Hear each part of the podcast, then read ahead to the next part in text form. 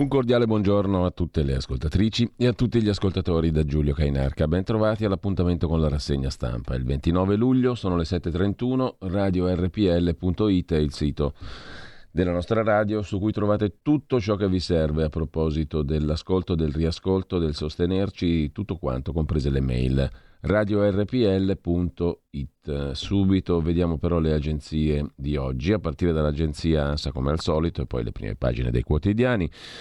L'apertura su Tokyo duemilaventi, canottaggio, Italia d'oro nel doppio pesi leggeri donne. Federica Cesarini e Valentina Rodini hanno concluso la loro gara davanti alla Francia e all'Olanda. Gregorio Paltrinieri medaglia d'argento negli ottocento stile libero, bronzo ai pesi leggeri uomini con Stefano Oppo, Pietro Willi Ruta alle spalle di Irlanda e Germania. Per l'Italia il secondo oro, il settimo argento e il nono bronzo, totale di diciotto medaglie. Riassume l'agenzia ANSA e le Olimpiadi. Il secondo titolo è per il ventaglio di Mattarella, l'ultimo del suo settennato, forse. Il virus è mutato, la vaccinazione è un dovere civico-morale, dice il Presidente della Repubblica. Più vaccini da Pfizer, entro fine settembre la campagna sarà completa, l'Italia ha un ulteriore milione di vaccini Pfizer a partire dalla seconda settimana di agosto. Queste dosi consentiranno, secondo il governo, di completare in sicurezza la campagna vaccinale entro il trenta settembre. Intanto la Gran Bretagna revoca la quarantena per i vaccinati europei e statunitensi. In Italia rimane niente più quarantena in Gran Bretagna a patto che si sia già ricevuto il doppio vaccino nel paese d'origine. L'Italia mantiene invece la misura precauzionale. Arrestato il pusher che diede l'eroina all'attore Libero De Rienzo, inchiodato dai tabulati telefonici, un gambiano che doveva già essere espulso due volte e poi le fiaccolate dei no pass in dodici città. A Roma anche la Lega, continuano le manifestazioni in tutta Italia, scrive l'ANSA in prima pagina, per protestare contro la decisione del governo che dal sei agosto ha reso obbligatorio il lascia passare verde per una serie di attività. A Milano la manifestazione era composta più da poliziotti che da manifestanti, a dire il vero, in Piazza della Scala, mentre Salvini dice radiare a vita chi non si batte con gli atleti israeliani. Per quanto concerne le Olimpiadi, ma non solo, dipendesse da me, radierei a vita chi si rifiuta di battersi con un atleta israeliano. Una notizia che nei giornali ha avuto poco spazio, ma si tratta di razzismo.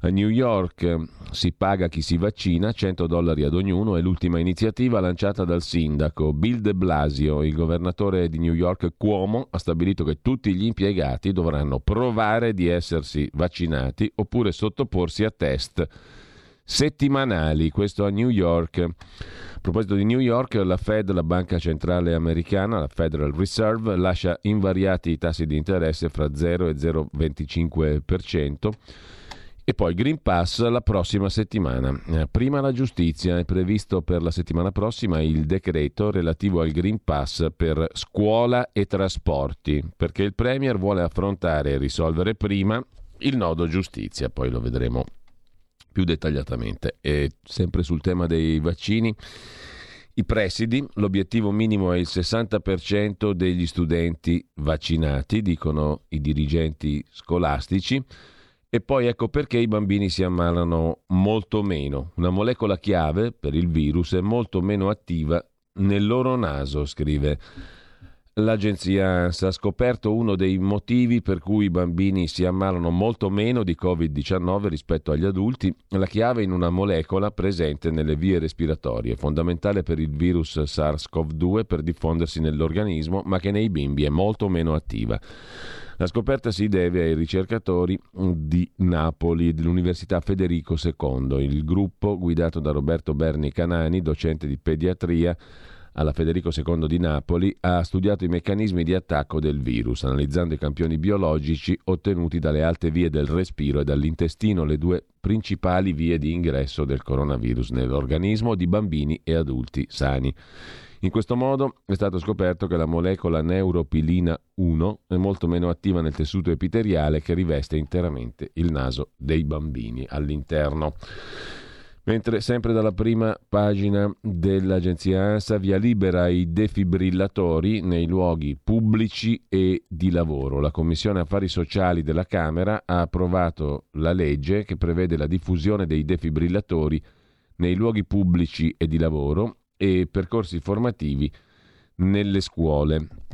Via libera in via definitiva dalla Commissione Affari Sociali della Camera in sede legislativa alla legge che prevede la diffusione dei defibrillatori appunto nei luoghi pubblici di lavoro e percorsi formativi nelle scuole. Ad annunciare l'approvazione del provvedimento il sottosegretario alla difesa Moulet, promotore dell'iniziativa, che parla di legge attesa da vent'anni in Italia.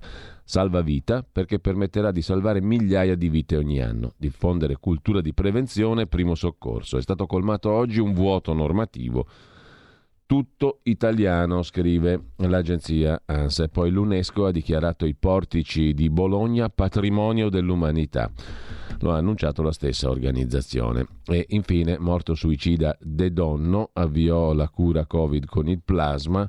Era stato primario di pneumologia dell'ospedale Carlo Poma di Mantova. Web scatenato, lo hanno lasciato solo. Salvini dice ha lottato come un leone per salvare vite. Ma poi vedremo due articoli, in particolare da Repubblica e Libero, sulla questione De Donno, aperta un'inchiesta dalla procura di Mantova.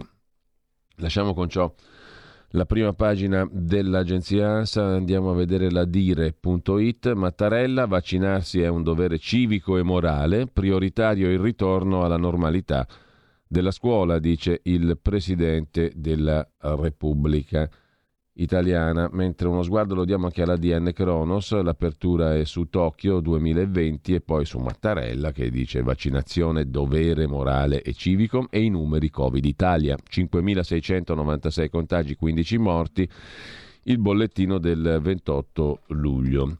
Terza dose di vaccino Covid Pfizer, aumenta l'efficacia contro la variante Delta, titola ancora l'agenzia A D N Kronos. Ci apre la prima pagina anche il Tempo, come vedremo. Terza dose per migliorare la copertura contro la variante Delta della SARS-CoV due e un milione di dosi in più di vaccino per l'Italia. Ma adesso andiamo a vedere le prime pagine dei quotidiani di oggi, partendo appunto dal Corriere della Sera. Le parole di Mattarella: senza attenzione rischiamo nuove chiusure, vaccinarsi è un dovere. Il richiamo arriva dal presidente Mattarella, che ha incontrato al Quirinale la stampa parlamentare. Il virus limita le libertà, non le regole per sconfiggerlo, ha detto Mattarella. Slitta intanto il decreto per il Green Pass scuola-trasporti. Per la riforma della giustizia Draghi vede Salvini, così il Corriere nell'apertura. Il primo piano c'è anche su Como, tronchi, rifiuti, fango, il lago di Como ferito dall'alluvione. E intanto, tornando al tema d'apertura, i presidi e la didattica a distanza solo per chi non è immune, modello francese, piano scuola allo studio il modello della Francia, cioè in caso di contagi in didattica a distanza andranno solo gli alunni non vaccinati. È un'ipotesi percorribile, dice il capo dei presidi Antonello Giannelli, ma si punta prima a modificare il protocollo sanitario sulla gestione della quarantena. Di spalla, in taglio alto, l'intervista del vice direttore del Corriere Federico Fubini, esperto di cose europee, al componente dell'esecutivo della Banca Centrale Europea Italiano, Fabio Panetta.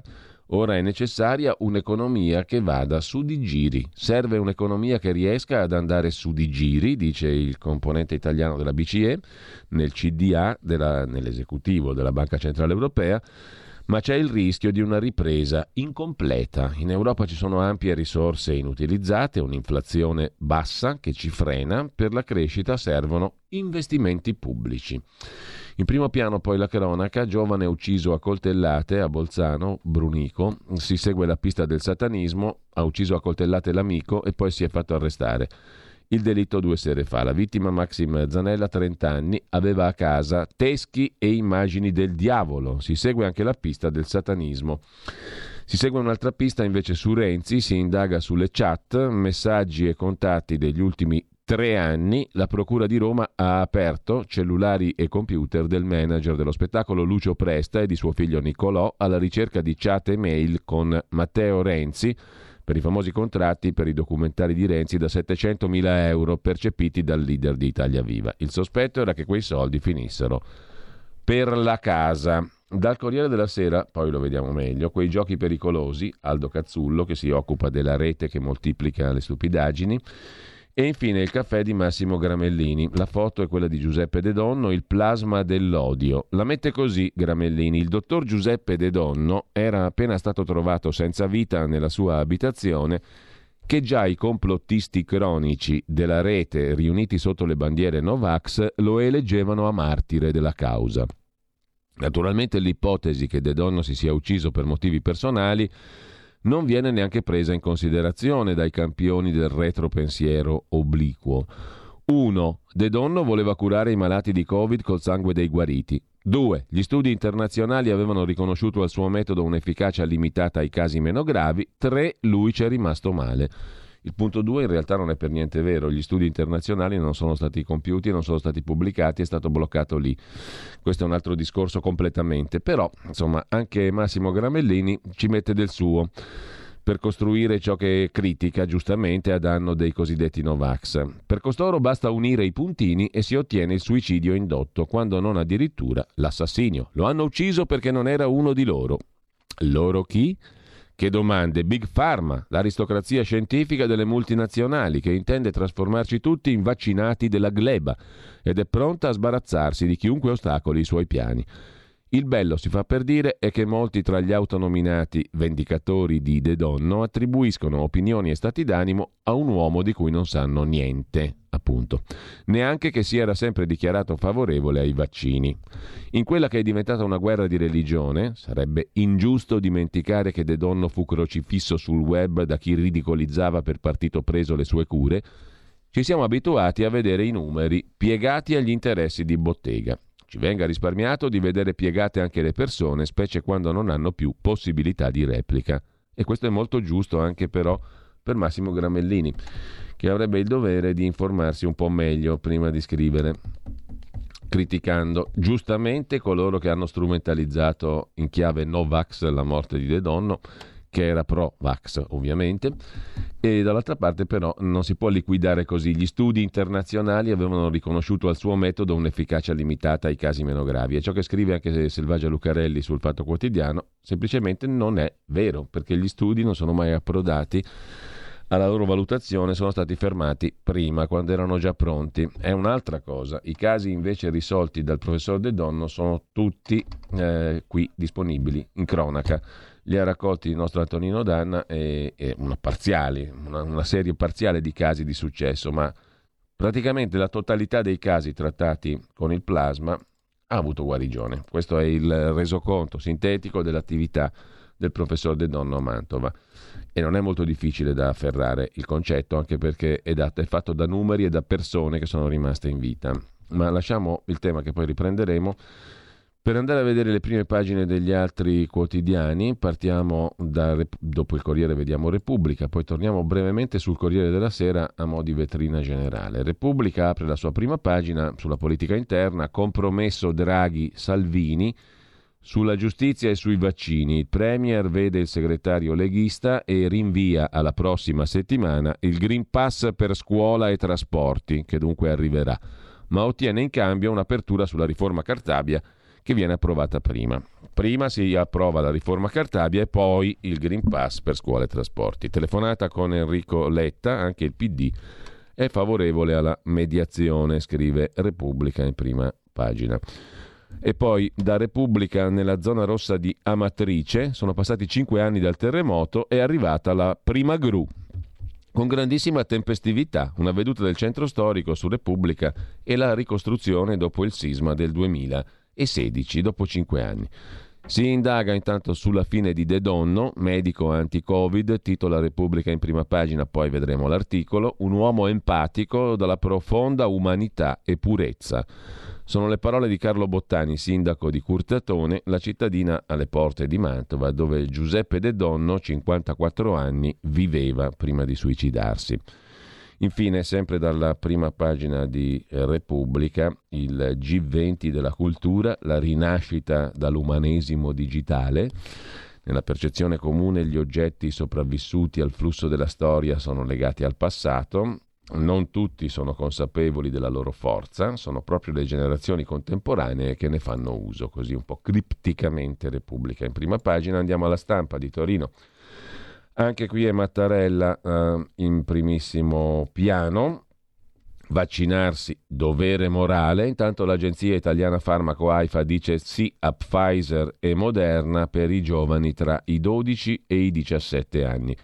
Polemica sulla Lega in piazza con i no vax, nessuna indulgenza nei confronti dei no vax. Mattarella è netto, immunizzarsi è un dovere morale civico, chi si rifiuta viene meno a una responsabilità collettiva e passa dalla parte del torto. Certi atteggiamenti irragionevoli rischiano di provocare nuove paralisi della vita sociale, tragici lockdown ulteriori, dice il capo dello Stato. Occorre assolutamente vaccinarsi, insiste il presidente, approfittando del consueto incontro estivo con i giornalisti.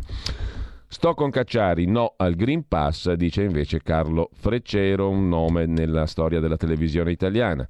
È necessario arrivare a un punto di rottura. Dall'inizio della pandemia i popoli di tutto il mondo sono scesi in piazza. Gli italiani sembravano sedati nell'ipnosi, col Green Pass miracolo. Le piazze italiane si sono riempite. Oddio, a vedere Milano ieri sera non pareva proprio per niente, ma comunque è interessante, scrive Carlo Freccero, notare che in piazza a contestare c'erano non solo i Novax, ma anche i vaccinati che per motivi di principio protestano per tutelare le libertà costituzionali. Lo stesso concetto ribadito da Massimo Cacciari nell'articolo di ieri sulla Stampa. Io mi sono vaccinato, ma la democrazia è libertà di scelta e questa libertà di scelta va difesa. Poi vedremo il pezzo di Carlo Freccero e quello di risposta della virologa Antonella Viola. Ma tu, cacci, eh, cacci, eh, tu chiedo scusa, si rivolge naturalmente il titolo a Carlo Freccero, ma tu e i filosofi, Cacciari e Agamben, che hanno scritto un, un pezzo su una rivista online di filosofia sulla questione, siete in errore. La tentazione di argomentare coi filosofi sui concetti di libertà, diritti e doveri individuali e collettivi è forte, lo ammetto, scrive la virologa Antonella Viola, tuttavia non credo che sarei seria o credibile. Pur avendo letto Sant'Agostino, Kant, Marx e Heidegger e non i blog di qualche filosofo non accreditato dalla comunità di riconosciuti esperti, non mi lancerei mai in una battaglia del genere. Credo nella competenza, nel valore degli anni, la fatica dedicata a ottenerla, la competenza. Non solo, su alcuni dei punti sollevati da Cacciari e Agamben sono anche d'accordo, scrive Antonella Viola sulla Stampa di oggi, mentre c'è il dibattito su quanto Torino è messa male economicamente. Torino soffre, ribadisce la sindaca uscente Chiara Appendino, le serve aiuto. Si tratta di prendere atto di una situazione che perdura da quindici anni. I dati sono oggettivi, dice Chiara Appendino. Commenta Giuseppe Russo, però il Sud è lontano e lo dicono i dati. Torino sta scivolando verso il meridione d'Italia, il Sud. I numeri dell'economia dicono di no, scrive Russo sulla Stampa. La ricchezza prodotta dalla città è più alta rispetto al Mezzogiorno. Ben diverso anche il mercato immobiliare. La disoccupazione accende una luce di allarme, ma non siamo ai livelli della parte inferiore dello stivale italico, dice Giuseppe Russo sulla Stampa di oggi.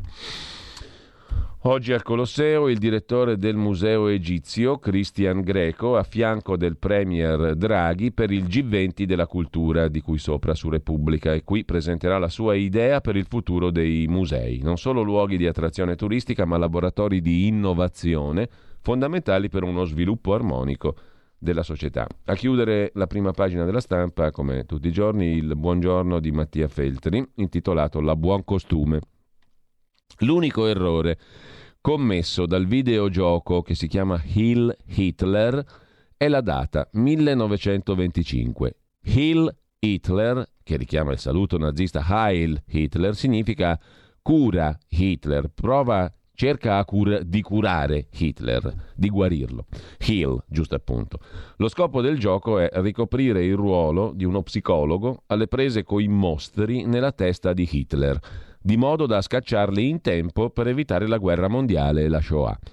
Irriguardoso, banalizzante, offensivo, la rivolta è stata istantanea anche da parte di storici blasonati. Eppure l'unico problema a me sembra la data. Lo psicologo virtuale vive nel millenovecentoventicinque, troppo tardi. Erich Emanuel Schmidt, una decina d'anni fa, scrisse un bel libro, La parte dell'altro, in cui ricostruisce la vita di Hitler fino al millenovecentootto, quando venne allontanato dall'Accademia Belle Arti di Vienna. Lì il racconto si sdoppia.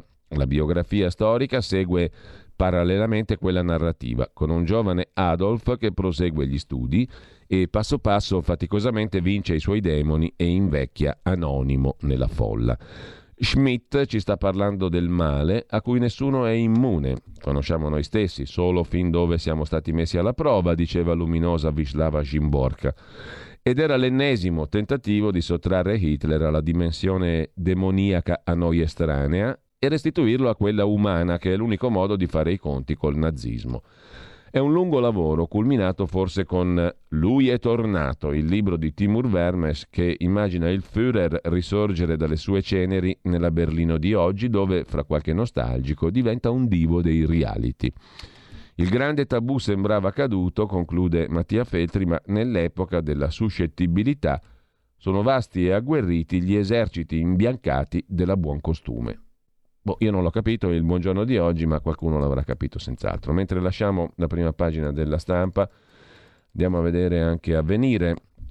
L'appello di Mattarella, vaccino dovere civico, non si può rifiutare in spazi condivisi, però se è un dovere civico va regolato dalla legge o no, mica meglio. Quindi il Parlamento faccia il suo compito e produca una legge, non semplicemente degli appelli o dei D P C M o dei Green Pass, dice qualcuno, e lo dice anche Cacciari argomentatamente, ci ritorniamo sopra dopo. Mentre la Terra oggi finisce le risorse, a dircelo è l'Overshoot Day, il giorno in cui l'umanità registra la sfasatura fra quantità di natura richiesta dai propri consumi e quantità di natura che il pianeta è capace di mettere a disposizione. Finiamo oggi le nostre risorse, da domani caput. Giustizia, si cerca la mediazione, l'intervista su Avvenire al vicepresidente del Consiglio Superiore della Magistratura, il politico P D Davide Ermini, sulla riforma dal C S M, critiche ma soltanto costruttive. Naturalmente le critiche del C S M sono di default costruttive, noi vediamo anche il Fatto Quotidiano. Intanto la frasetta sopra la testata, la frase del giorno, dopo Renzi, Salvini, Bertolaso, aderiscono Casa Pound, Cuffaro, Alemanno, Paolo Berlusconi. Più che i referendum radicali sulla giustizia, il bar di guerre stellari. Ma il titolo principale è relativo alle parole del virologo statunitense Anthony Fauci. Vaccinati o no, la contagiosità è identica, stessa carica virale nei contagiati dalla variante Delta. Non se ne esce più, scrive il Fatto Quotidiano, ma che non infettivi dopo due dosi, come dice Draghi. In America torna l'obbligo delle mascherine per tutti, perché, dice il virologo per eccellenza statunitense Fauci, vaccinati o no, la contagiosità da variante Delta è identica. Salva ladri, salva mafia, la riforma Cartabia, altro argomento in prima pagina. Da Draghi e Cartabia soltanto briciole. Il capo dei cinque Stelle Conte dice così non va, trattativa infinita senza alcun testo. Giustizia, prosegue lo scontro, scrive il Fatto Quotidiano, al vertice ieri non si è discusso di improcedibilità. Per l'ex premier il rischio è un accordo al ribasso, escludere anche i reati sessuali e ambientali, escludiamo tutti i reati del codice penale che facciamo prima, così la riforma Cartabia si applica a tutto tranne che al codice penale, cioè a niente. C'è la vignetta di Vauro, Salvini si è barricato dentro al papete. Perché, chiede una signora, ha paura che senza Green Pass non lo lascino rientrare.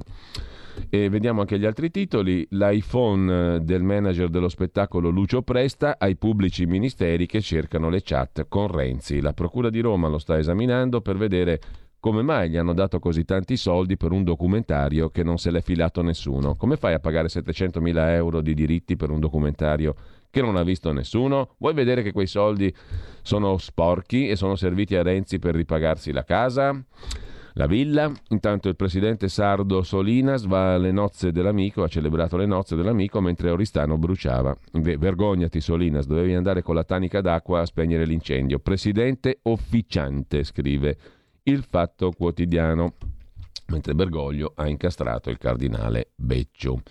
Marco Travaglio, Delenda Cartabia, si occupa della riforma della giustizia, stupirsi perché l'informazione disinforma e come meravigliarsi perché la pioggia non è asciutta. Eppure a vedere le tv e i giornali sulla riforma Cartabia c'è da rabbrividire.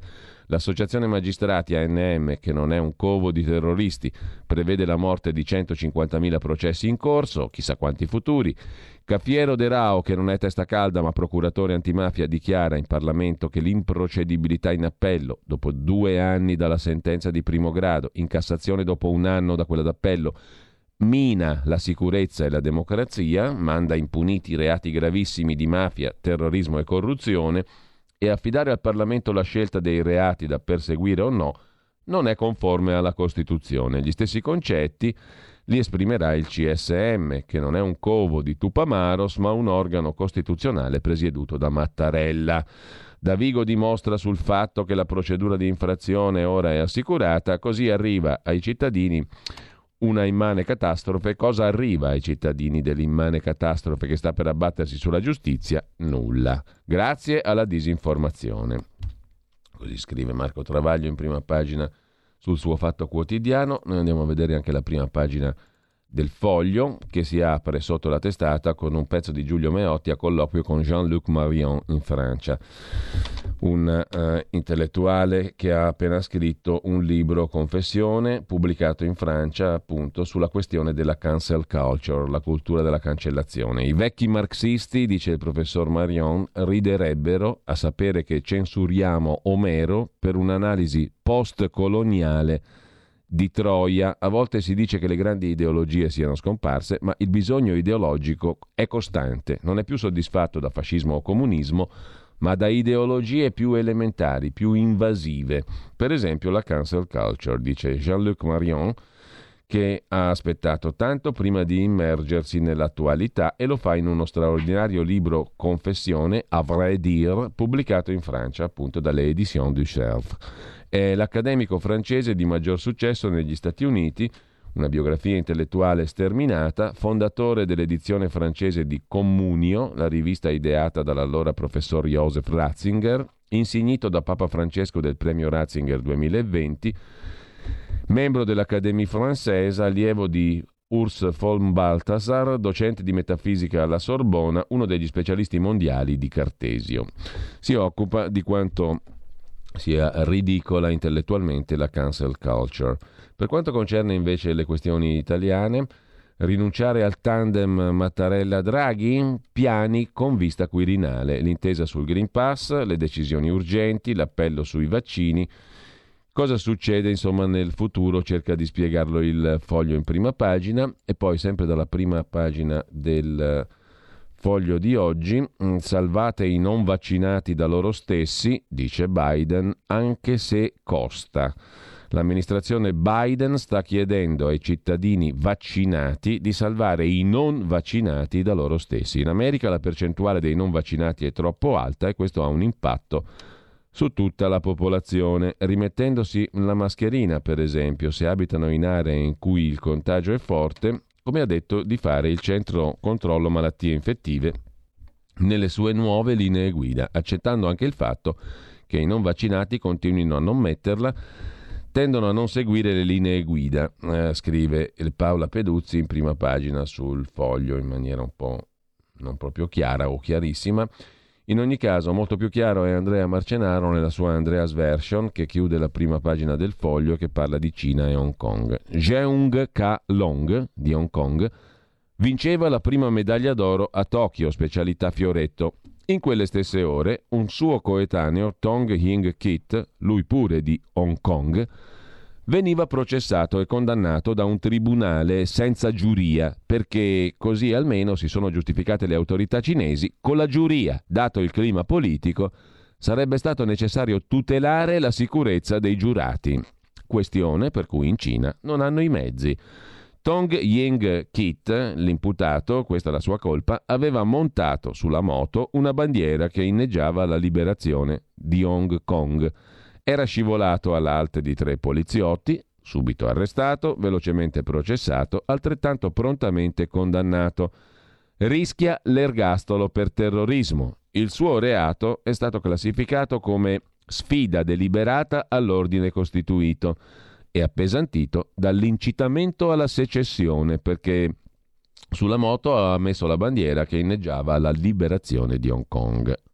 Bon, commenta Andrea Marcenaro, solo per dire che si trattava dell'esordio della nuova legge cinese sulla sicurezza nazionale di Hong Kong, in vigore appena dal primo luglio scorso. Quindi, per precisare che, stando alle regole dello sport, l'ormai cinesissima Hong Kong era arrivata prima non una volta sola, minimo due. Il fioretto, ma in più, sempre fidando che Di Maio chieda la squalifica, la primissima revolverata alla nuca. Così Andrea Marcenaro, meritoriamente, su Hong Kong e la Cina. Lasciamo il foglio, andiamo alla prima pagina del giornale. Le imprese hanno fiducia, l'indice tocca il record dal duemilacinque, fine incubo, sorpassata la Germania, tutti contenti, madama la marchesa. Draghi, esasperato dalle beghe a cinque Stelle, chiede subito la riforma della giustizia, e Conte fa l'anticapitalista e dice che è iniquo il libero mercato. Intanto Mattarella ha dimenticato la questione giustizia nel suo discorso di ieri, scrive Augusto Minzolini sul giornale. Il dibattito sulla Costituente, oggi il giornale interpella Angelo Panebianco e Giovanni Orsina sull'ipotesi di un'assemblea costituente che francamente sembra lontana anni luce dalla possibile realizzazione. E poi, sempre dalla prima pagina del giornale, prof no vax, se a pagare sono sempre gli studenti, il nodo scuola. Il pezzo è del professor Massimo Arcangeli, Università di Cagliari. Il rinvio alla prossima settimana del decreto per estendere il Green Pass alla scuola dà la misura dello stallo. Il nuovo decreto potrebbe anche solo contemplare, per insegnanti, amministrativi, tecnici e ausiliari della scuola, una forte raccomandazione a vaccinarsi. Ma se il governo Draghi optasse per l'obbligo vaccinale, cedendo alle pressioni di molti soggetti, tra i quali dirigenti scolastici, potremmo vederne delle brutte. Gli stessi dirigenti scolastici sono tutt'altro che allineati. A chiudere dalla prima pagina del giornale, Lega all'attacco di Leonardo Finmeccanica, un caso politico, l'assunzione del figlio di Tabacci, Tabacci Junior. E il caos in Tunisia, scrive Fausto Biloslavo, adesso l'Italia teme i terroristi, lo ha detto il procuratore nazionale antimafia Federico Caffiero De Rao, citato poco fa da Marco Travaglio per altri motivi. La Tunisia è in crisi, che se precipitasse potrebbe provocare un esodo verso l'Italia, rende più difficile il contrasto all'immigrazione clandestina, lo ha ammesso ieri la ministra dell'Interno Lamorgese, e il procuratore nazionale antimafia Caffiero De Rao ha lanciato l'allarme sull'arrivo di terroristi mescolati ai migranti dalla Tunisia. Nel paese nordafricano il presidente Kais Saied continua a fare repulisti dopo aver silurato il primo ministro e sospeso il Parlamento per un mese. E poi c'è il caso delle cavie di Reitera, il vaccino italiano, privati del Green Pass. Hanno provato Reitera, funziona, come ha testimoniato il magistrato, scrittore e politico del P D Gianrico Carofiglio, che se l'è sperimentato addosso, funziona, ha tantissimi anticorpi, ma non hanno il Green Pass, scrive il giornale. Il Giorno e La Nazione, Resto del Carlino, il quotidiano nazionale, apre con Mattarella, vaccinarsi è un dovere, ma anche Il Giorno con i dannati del fango a Como, dopo l'alluvione migliaia di tonnellate di detriti, case inagibili, sfollati. George Clooney dice peggio di quanto credessi. Clooney alla Villa Alaglio sul lago di Como, intervistato dalla Provincia di Como, poi lo vedremo. Mentre eh, il Messaggero di Roma mette in prima pagina la questione delle cartelle esattoriali. Il governo è pronto a modificare i sistemi attraverso i quali i contribuenti morosi possono regolarizzare a rate i loro debiti fiscali. Il principio è stop ai furbetti, ovvero niente più rateizzazione delle cartelle per chi ha saltato ben dieci pagamenti. Oggi si può ancora rientrare nel programma saldando gli arretrati, non sarà più possibile. La novità nella relazione consegnata al Parlamento dal ministro dell'Economia Daniele Franco, scrive Il Messaggero in prima pagina, mentre la dose mortale all'attore De Rienzo di droga, della quale si è rifornito l'attore, preso il pusher, un gambiano irregolare, trentaduenne, che si era sottratto a due ordini di espulsione. E poi c'è la Procura di Milano divisa, in prima pagina sul Messaggero, Inchieste inutili sull'ENI e ben ventisette pubblici ministeri si schierano contro il loro collega De Pasquale, il titolare dell'inchiesta ENI. Inchieste inutili sull'ENI. A Milano P M contro il P M De Pasquale. La lettera di ventisette magistrati parla di uso sproporzionato delle risorse, penalizzato l'ufficio che si occupa di reati gravi. Sempre più caos alla Procura di Milano. Il Tempo di Roma mette in apertura il salasso sui proprietari di casa, riforma del fisco ma non per tutti, il ministro Franco usa la revisione del catasto per trovare appena due miliardi e mezzo di sconti sui redditi. L'atto di indirizzo della politica fiscale del ministro Franco, il primo dell'era Draghi, toglie il velo dalla riforma delle tasse, pochi spiccioli per abbassare le aliquote, revisione degli estimi catastali, maxi controlli sui conti correnti e addio definitivo al cashback di Giuseppe Conte. Poi lo vedremo in dettaglio. E poi il Tempo mette in, con molta enfasi in prima pagina la questione della terza dose di vaccino Pfizer. Serve la terza dose dopo sei mesi. Chiedo scusa, dopo sei mesi terza dose perché? Perché uno studio della casa farmaceutica Pfizer sugli effetti della variante Delta dice così, che con la terza dose dopo sei mesi sei coperto, invece se ne fai solo due la protezione è troppo bassa. Così sul Tempo di Roma, medici hub pagati a peso d'oro, a quelli di base solo le briciole, tariffe diverse per i dottori che vaccinano, scrive Il Tempo in prima pagina, cioè i medici che all'interno degli hub vaccinali vaccinano sono pagati a peso d'oro, ai medici di base vanno solo le briciole, scrive Il Quotidiano diretto da Franco Becchis. Andiamo a vedere anche la prima pagina della Verità. In taglio alto c'è una foto curiosa, Caterina Interlandi, chi è? È una giudice del Tribunale di Tempio Pausania, è la giudice di Berlusconi e di Ciro Grillo, il figlio di Beppe, i balli in tribunale del giudice di Berlusconi e Ciro Grillo. Sul nostro sito della Verità il video dello scatenato toga party a Tempio Pausania. Tra i protagonisti la giudice dell'udienza preliminare Caterina Interlandi. C'era pure il presidente, quello con la canottiera che ha fatto il selfie, una foto francamente molto divertente del presidente del Tribunale di Tempio Pausania. Eh, comunque, qualche domanda al guardasigilli sullo scandalo del processo ENI la pone Maurizio Belpietro dalla sua prima pagina del quotidiano La Verità, che adesso prontamente recuperiamo. Un attimo solo, eccoci qua.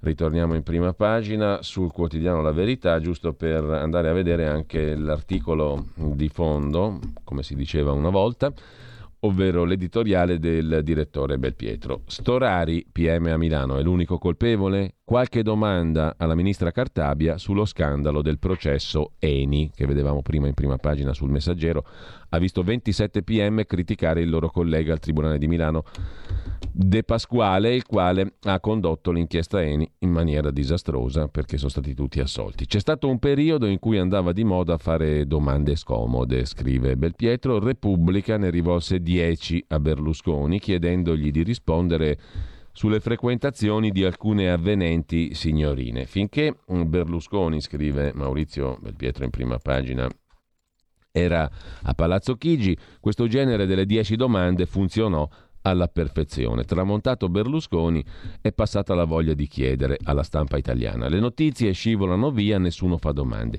In qualche caso si glissa sulle informazioni che necessiterebbero di inchieste. Un esempio è il caso Storari, il pubblico ministero, che per non lasciare che si insabbiasse un'indagine a Milano ha passato i verbali all'allora componente del C S M Piercamillo Davigo, scavalcando il suo capo, il procuratore capo Francesco Greco.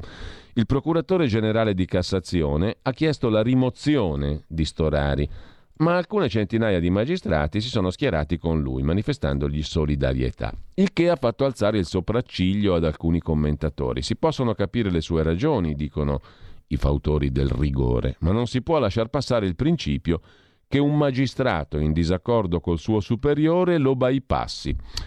Vero, scrive Belpietro, il comportamento di Storari non è previsto dal codice, ma al di là delle forme ci sono alcune questioni di sostanza sulle quali gli editorialisti dovrebbero rispondere. Ci permettiamo di fare noi alcune domande al ministro della Giustizia Marta Cartabia, la quale avrebbe l'interesse e il dovere di chiarire cos'è successo dentro la Procura di Milano negli ultimi anni e perché quello che era l'ufficio giudiziario più avanzato d'Italia oggi è considerato Porto delle Nebbie, luogo di faide e lotte di potere. La storia, come è noto, ruota intorno al processo Eni e a due testimoni coccolati dalla Procura di Milano, Vincenzo Armanna e Pietro Amara. Cominciamo con le domande, scrive Belpietro. È vero o no che l'avvocato Piero Amara rivelò l'esistenza di una loggia segreta?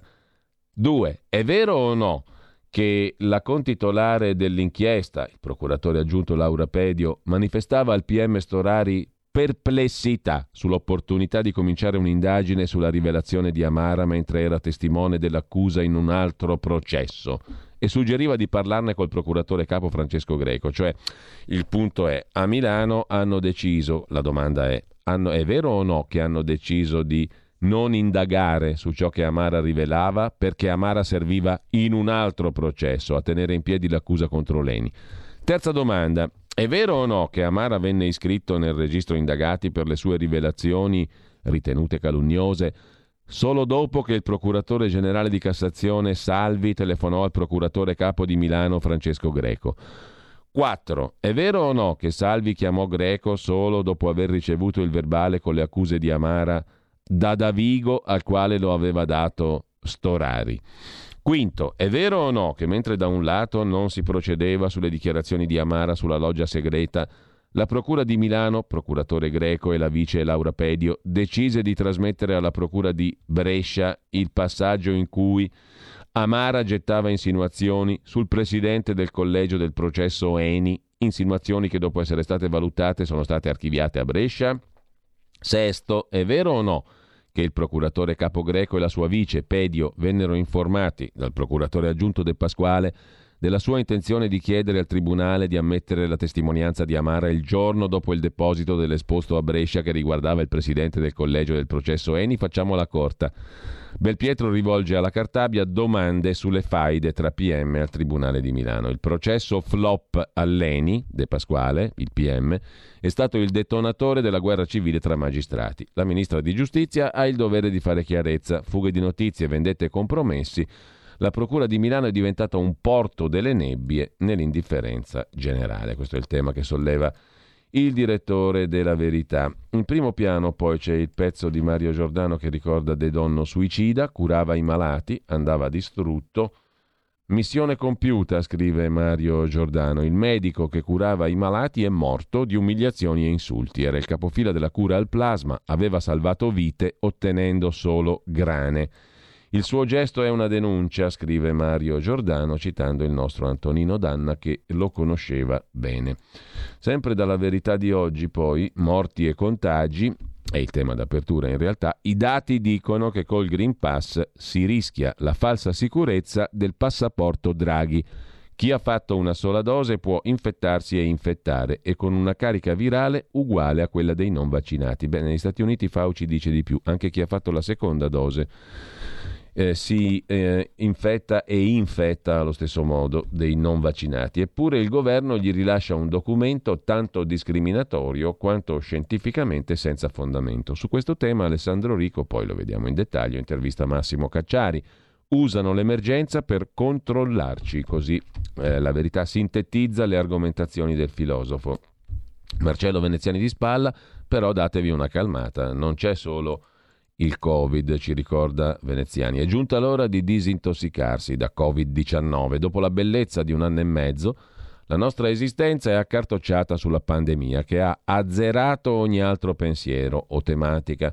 Bisogna mettere sta malattia al suo posto, cioè con le altre. Il cancro, gli ictus, mica ci monopolizzano, sostiene Marcello Veneziani sulla Verità. Sempre sulla Verità di oggi, poi, Zingaretti che ha assunto in regione il suo datore di lavoro, lo scrive Pierangelo Maurizio, la vicenda della strana pensione del governatore del Lazio. A pagina quindici il dettaglio, cos'è successo? Il tesoriere del Partito Democratico che nel duemilaotto mise Zingaretti sotto contratto col P D oggi è impiegato negli uffici della Giunta del Lazio. Il muro di gomma della regione impedisce però di conoscere l'ammontare dello stipendio del nuovo ruolo e gli eventuali benefit. Zingaretti ha assunto il suo datore di lavoro, cioè il tesoriere del P D, che nel duemilaotto fece il contratto a Zingaretti col P D.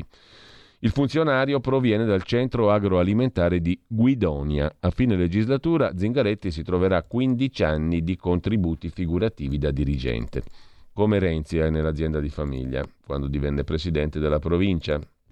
Mentre eh, sempre dalla Verità chiudiamo con Claudio Antonelli: tra concorrenza e cloud il governo è impantanato, il cloud pubblico della pubblica amministrazione italiana è slitta, slitta la nuvola di Stato, vengono rinviati alcuni impegni presi a sostegno del recovery plan, malgrado le assicurazioni del presidente Draghi, e Francesco Borgonovo si occupa di un'altra questione. Due africani, due misure, conta solo l'aggressore. Di cosa si tratta? Lo scopriamo a pagina quattordici. Vittime? Dipende.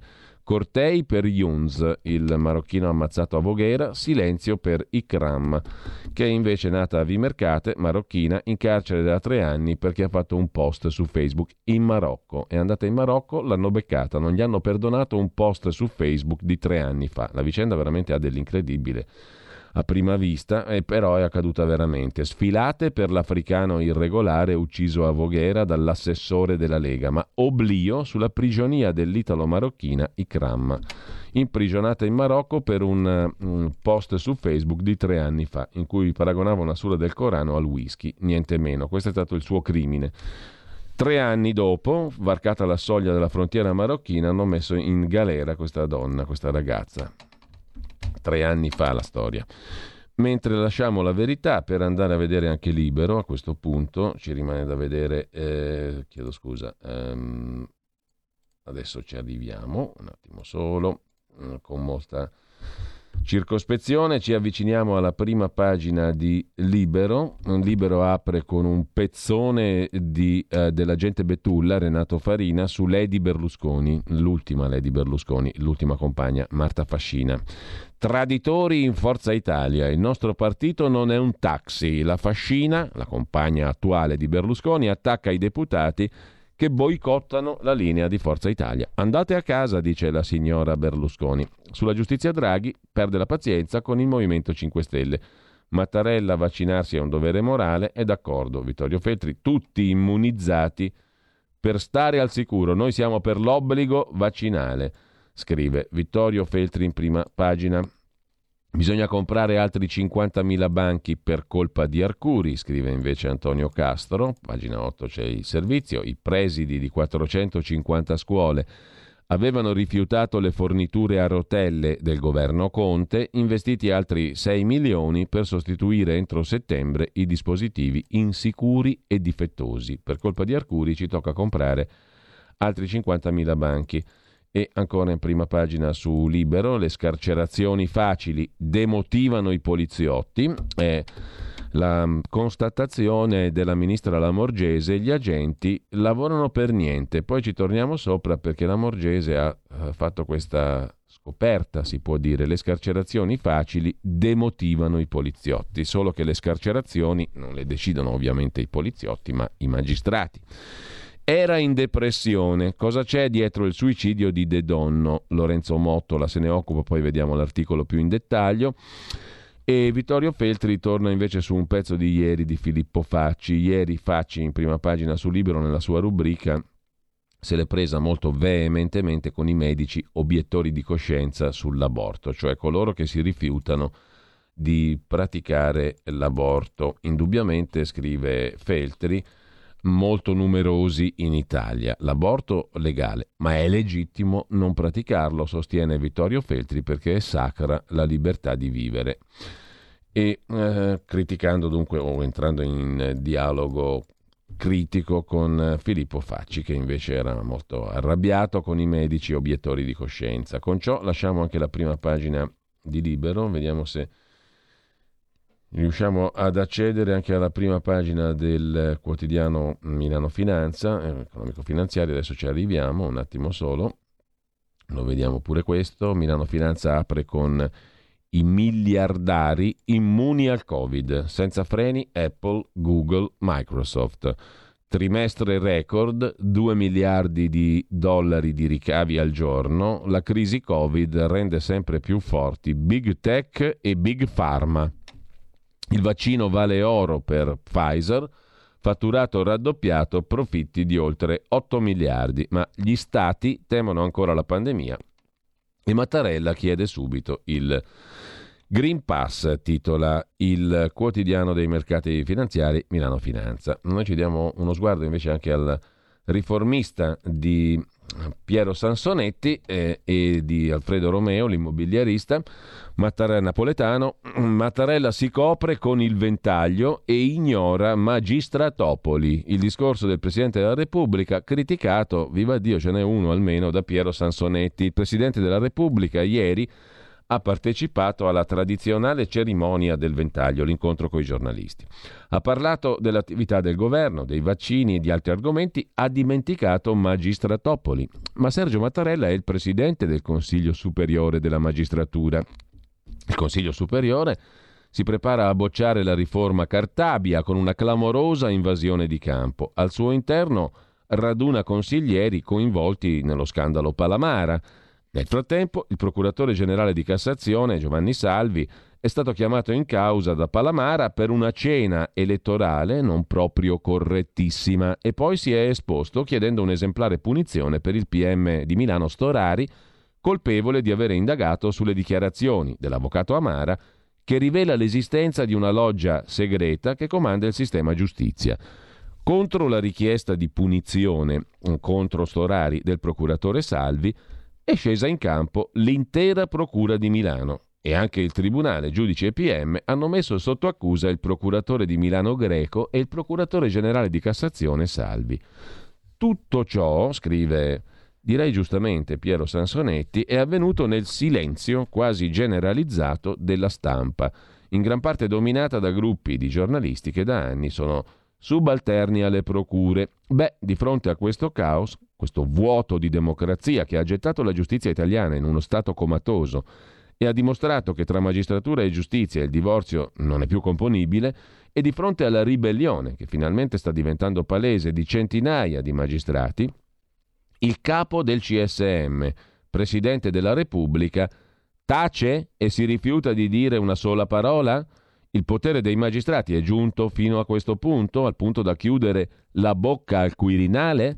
Se è così, davvero c'è da allarmarsi molto, scrive Piero Sansonetti. Il silenzio di Mattarella coincide con la rumorosa guerriglia dei cinque Stelle contro la riforma Cartabia. Il rischio è che l'Italia esca completamente fuori dalla legalità, abbandonata all'arbitrio di un potere degenerato e furioso. La politica non può restare ferma. Oggi, devo dirlo con franchezza, il discorso di Mattarella non mi è piaciuto, scrive Piero Sansonetti in prima pagina sul suo quotidiano Il Riformista, sul silenzio di Mattarella che ha dimenticato Magistratopoli, ha dimenticato che il suo Consiglio Superiore della Magistratura da lui presieduto sta bocciando la riforma della giustizia del governo, della Cartabia, piaccia o non piaccia, e lui, il capo dello Stato, è proprio il numero uno di quel Consiglio Superiore della Magistratura che sta bocciando un'importante riforma del governo.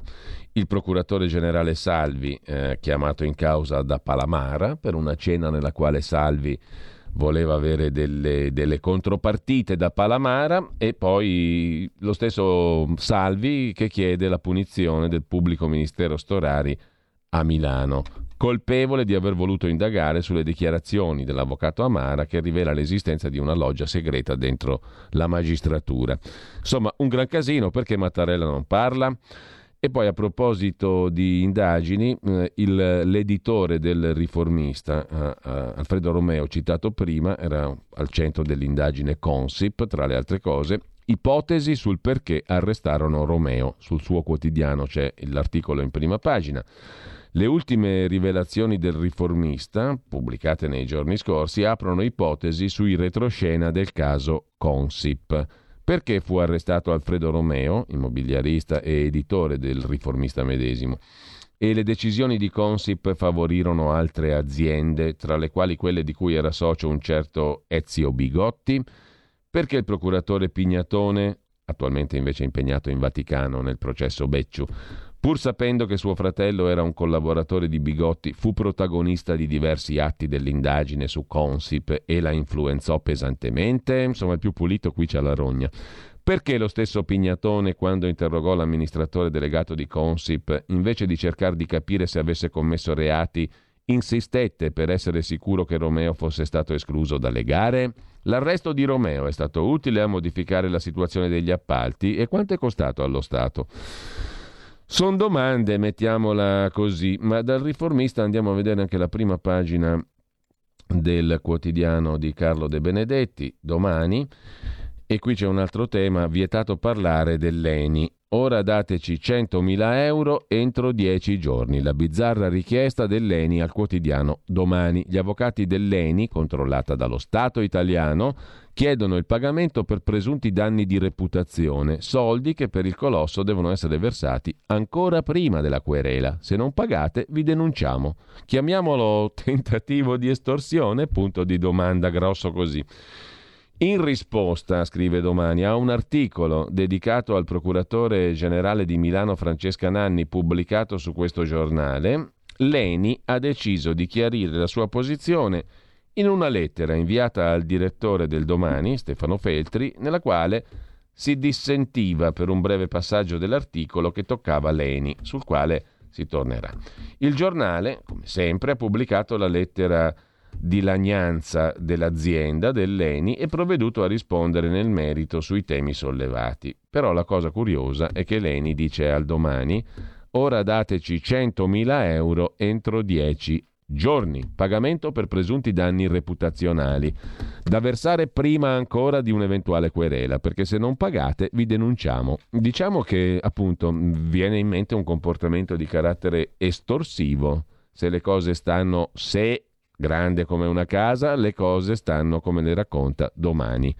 L'ENI chiede centomila euro entro dieci giorni per danni reputazionali prima di presentare una querela. Anche questa è una notizia piuttosto interessante, lo um, ammetterete.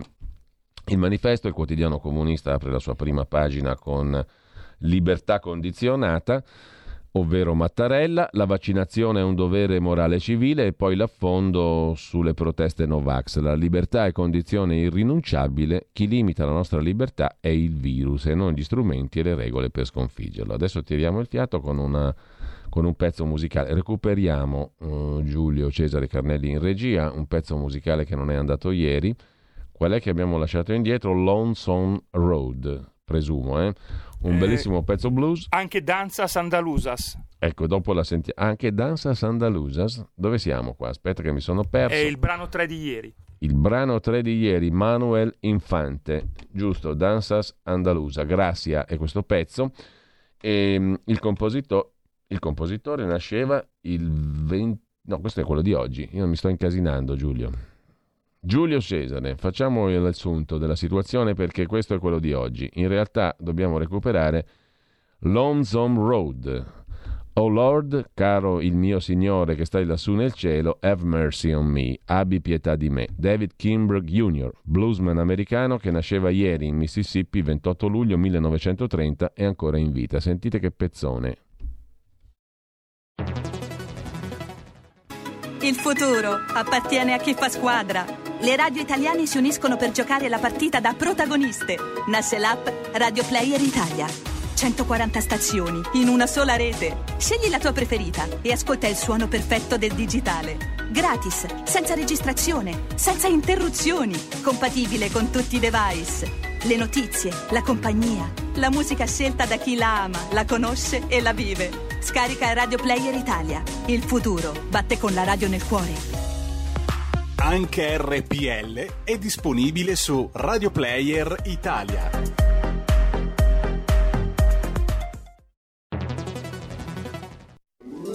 Stai ascoltando R P L, la tua voce libera, senza filtri né censura. La tua radio. Dal milleottocentoquarantanove Brescia è la Leonessa d'Italia perché Brescia, i bresciani e le aziende bresciane non mollano mai. La Sargom di Rodengo Saiano, brescianissima, è sempre più forte per vendere, lavorare e trasformare articoli gomma plastica tecnico-industriali. Alla Sargom, via Gaetano Bertoli quindici, Rodengo Saiano, Brescia, troverete nylon, derlin, P V C, silicone, Vulcolan, plexiglass, policarbonato, sia in semilavorati che in prodotti finiti a disegno cliente. Grazie Brescia. Da Sargom, Rodengo Saiano, Brescia. Porta con te ovunque R P L, la tua radio. Scarica l'applicazione per smartphone o tablet dal tuo store o dal sito radio r p l punto i t. Cosa aspetti?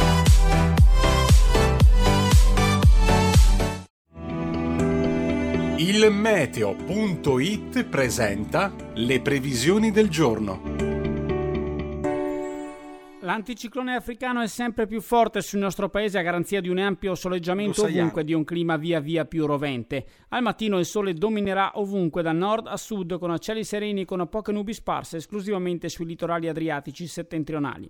Nel pomeriggio non sono attese particolari variazioni ad eccezione di qualche isolato temporale non da escludere sulle aree alpine di confine. Le previsioni di Il Meteo punto i t tornano più tardi. Un saluto da Andrea Garbinato. Avete ascoltato le previsioni del giorno.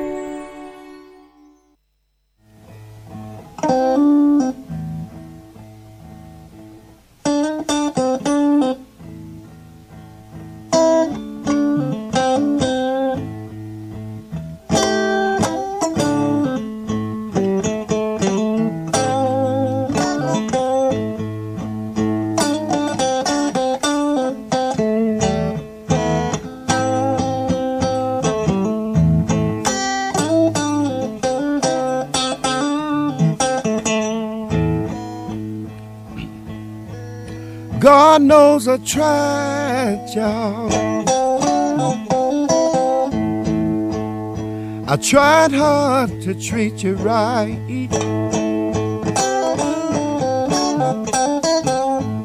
No matter what I done, baby, you never satisfied, but that's alright.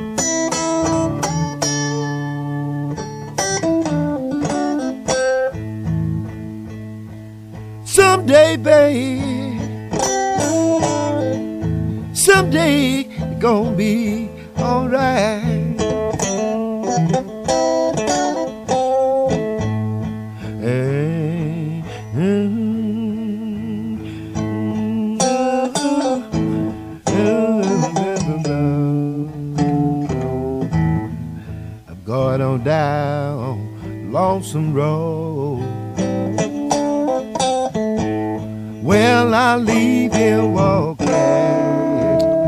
Più blues di così si muore. David Kimbrough junior, bluesman americano, nasceva ieri in Mississippi, ventotto luglio millenovecentotrenta. Lord have mercy on me, Signore abbi pietà di me. Ma noi ci ascoltiamo anche, per recuperare sempre il brano di ieri andato perso, Never on Sunday, i ragazzi del Pireo, in lingua greca Tapedia tu Pirea, una canzone scritta dal compositore greco Manos Hatzidakis per il film Never on Sunday, Mai di domenica, dove è stata cantata per la prima volta dall'attrice Melina Mercuri. Nel sessantuno Oscar alla miglior canzone, ha ottenuto un successo internazionale, interpretata da numerosissimi artisti, qui Peter Dukakis, che nasceva ieri ventotto luglio millenovecentotrentasette a New York, anche lui fortunatamente ancora in vita.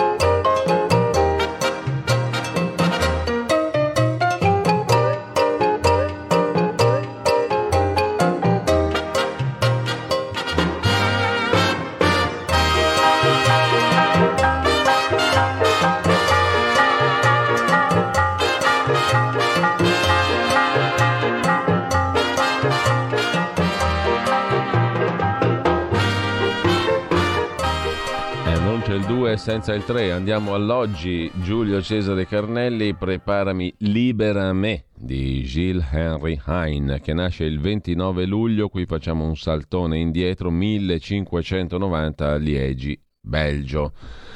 E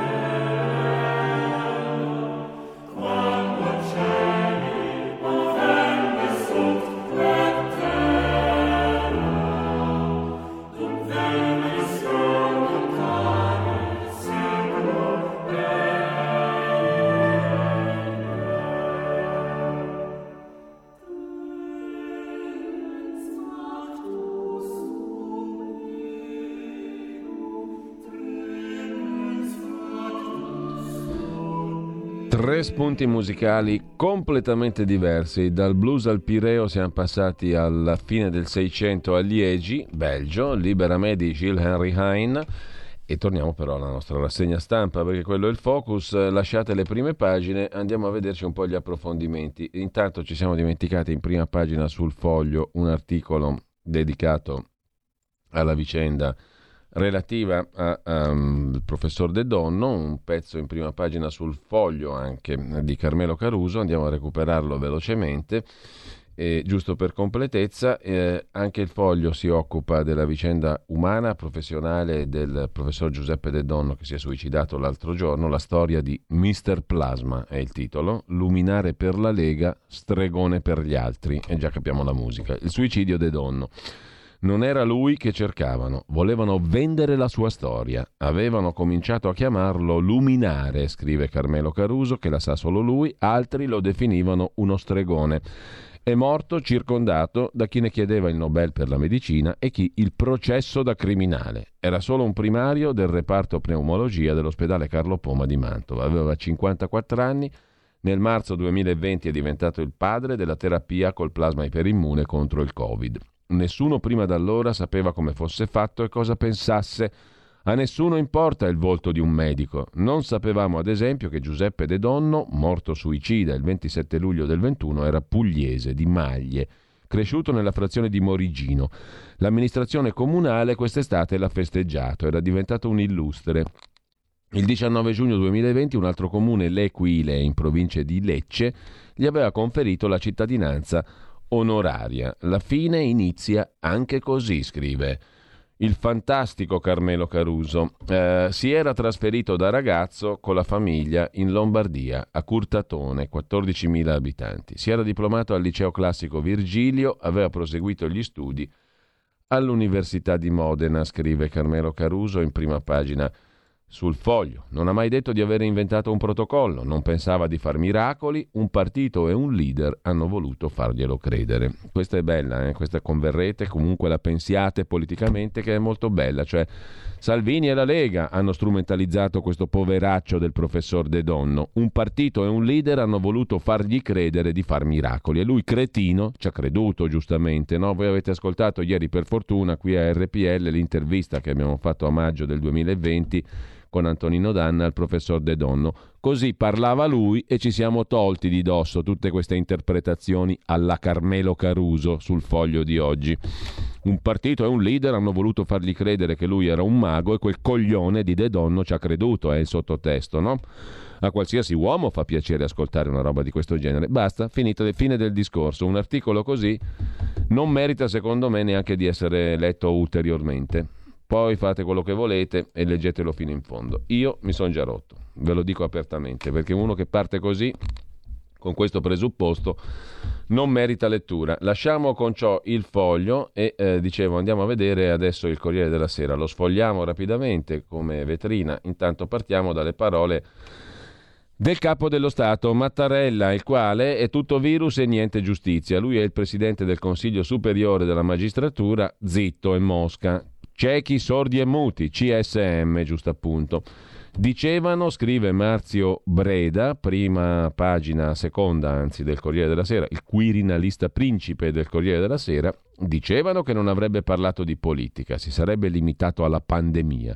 Ma cosa c'è di più politico del memorandum sul Covid inviato da Sergio Mattarella al popolo Novax che scende in piazza e incalza i partiti? Nulla, specie oggi che il governo Draghi sta per prendere nuove misure antivirus, un incubo che non è ancora alle spalle, ha detto Mattarella, contro il quale, con sforzo straordinario di collaborazione globale, sono stati individuati due filoni per uscire dalla crisi. Il primo, vaccinazione. Il secondo, mettere in campo ingenti sostegni pubblici per contenere le conseguenze delle chiusure e dei distanziamenti a livello economico, produttivo, occupazionale.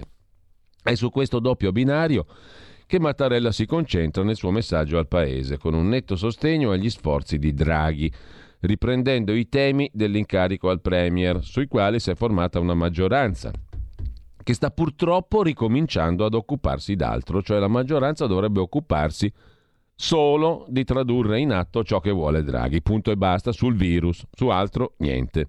Ricorda che il virus è mutato, si sta rivelando ancora più contagioso, solo grazie ai vaccini siamo in grado di contenerlo, ha detto il virologo capo dello Stato. Il vaccino, spiega Mattarella, non ci rende invulnerabili, ma riduce grandemente la possibilità di contrarre il virus, la sua circolazione e la sua pericolosità. Ecco la ragione per cui la vaccinazione, ha detto Mattarella, è un dovere morale e civico. Infatti, nessuna società, ha detto il capo dello Stato, è in grado di sopportare un numero di contagi molto elevato, anche nel caso in cui gli effetti su molta parte dei colpiti non fossero letali. Mattarella fa qui un esempio proiettato in un futuro prossimo da scongiurare, lanciando un caveat, come si dice ora, cioè attenzione. Badate, ha detto Mattarella, che senza attenzione e responsabilità rischiamo una nuova paralisi della vita socio-economica, nuove diffuse chiusure, ulteriori pesanti conseguenze per famiglie e imprese.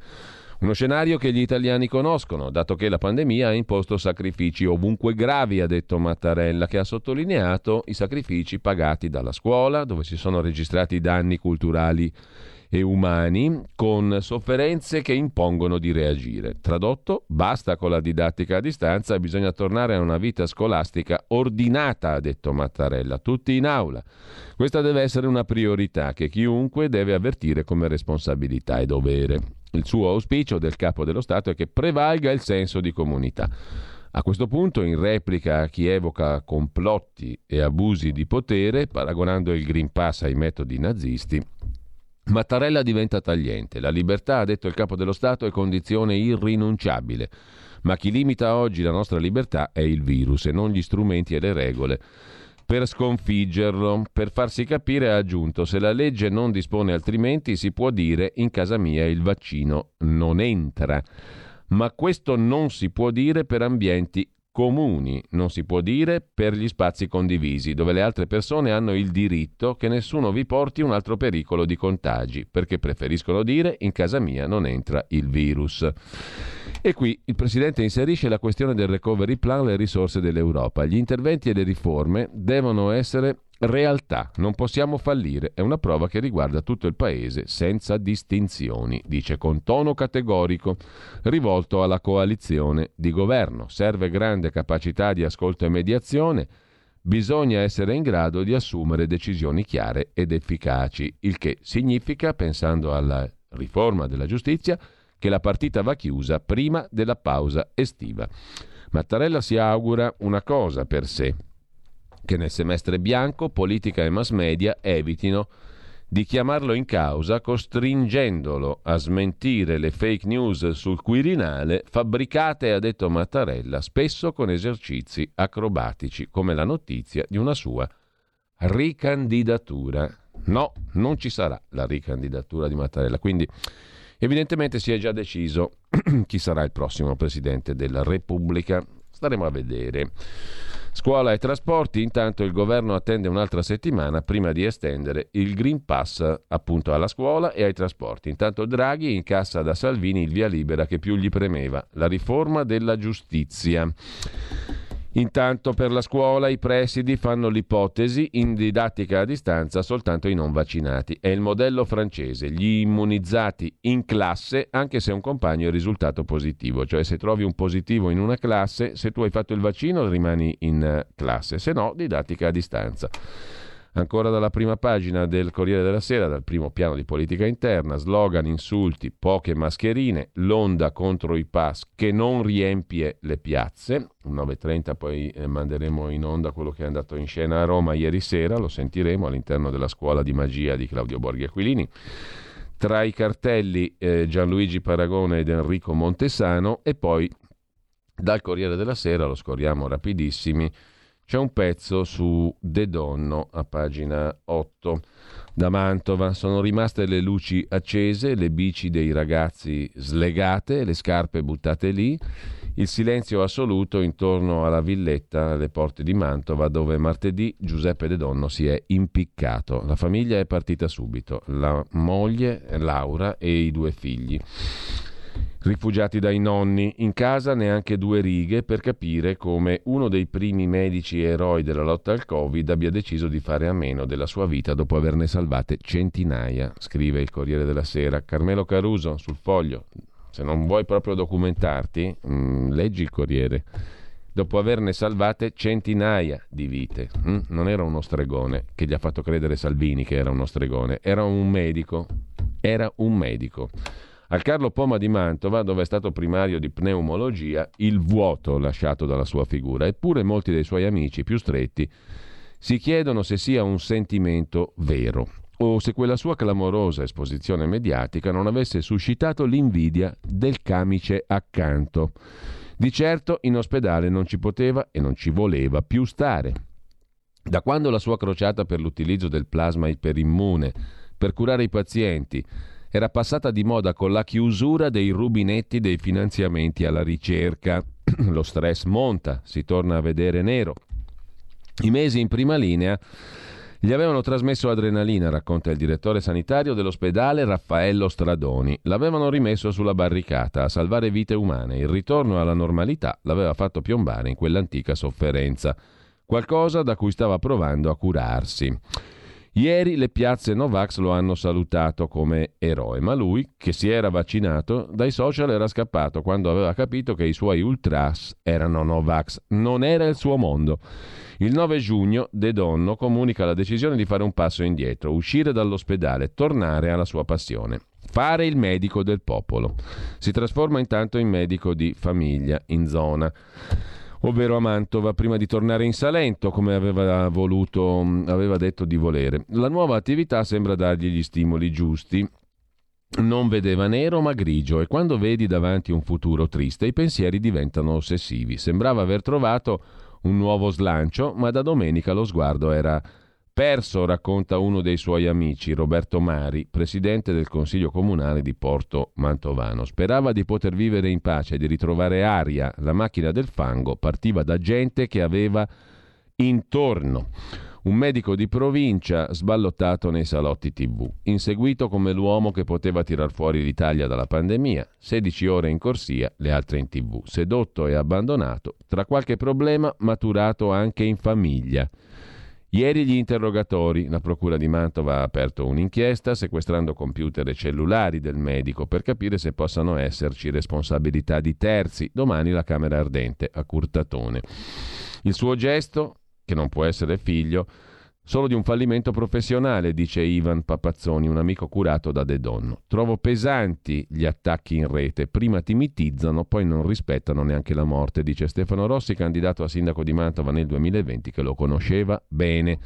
Sui social il ring delle congetture, attaccano la sua vita personale, merita il silenzio, dice il sindaco di Curtatone Carlo Bottani, il rispetto per il suo grande lavoro, lo conosco da vent'anni, viveva per gli altri, voleva spingere su una cura alternativa. Gli avevano fatto capire che non c'era futuro scavandogli il vuoto intorno e lui era già stanco, scrive il Corriere della Sera. Andiamo rapidi dal Corriere della Sera al caso del figlio di Tabacci. In Leonardo Finmeccanica è stato assunto, la Lega va all'attacco, ma Leonardo replica all'azienda: è regolare. Il manager dichiara che si asterrà sulle materie di cui si occupa il padre, sottosegretario. E poi c'è la questione di Conte e della famiglia acquisita della compagna Olivia Paladino, quote, grandi alberghi, la compagna di Conte nella lite tra fratelli sugli affari di famiglia. Olivia Paladino è la figlia del patron dell'Hotel Plaza di Roma. Fra i tre figli dell'imprenditore si è accesa una disputa giudiziaria.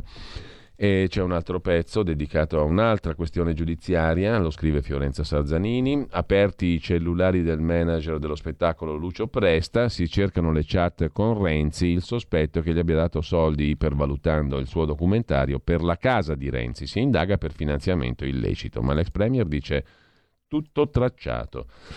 Dal Corriere della Sera cosa c'è ancora da segnalare? A Como si è al lavoro per spazzare il fango, i turisti con noi, si riparte subito. Van des Froes, il cantautore tra gli anziani, dicono che neanche loro si ricordano un disastro così, racconta Van des Froes. E poi dal Corriere ancora vi segnalo per la pagina economica l'intervista al presidente della Confindustria di Brescia Franco Gussalli Beretta sul caso Timken, le nostre aziende pronte a salvare i posti di lavoro, siamo attivi per una soluzione.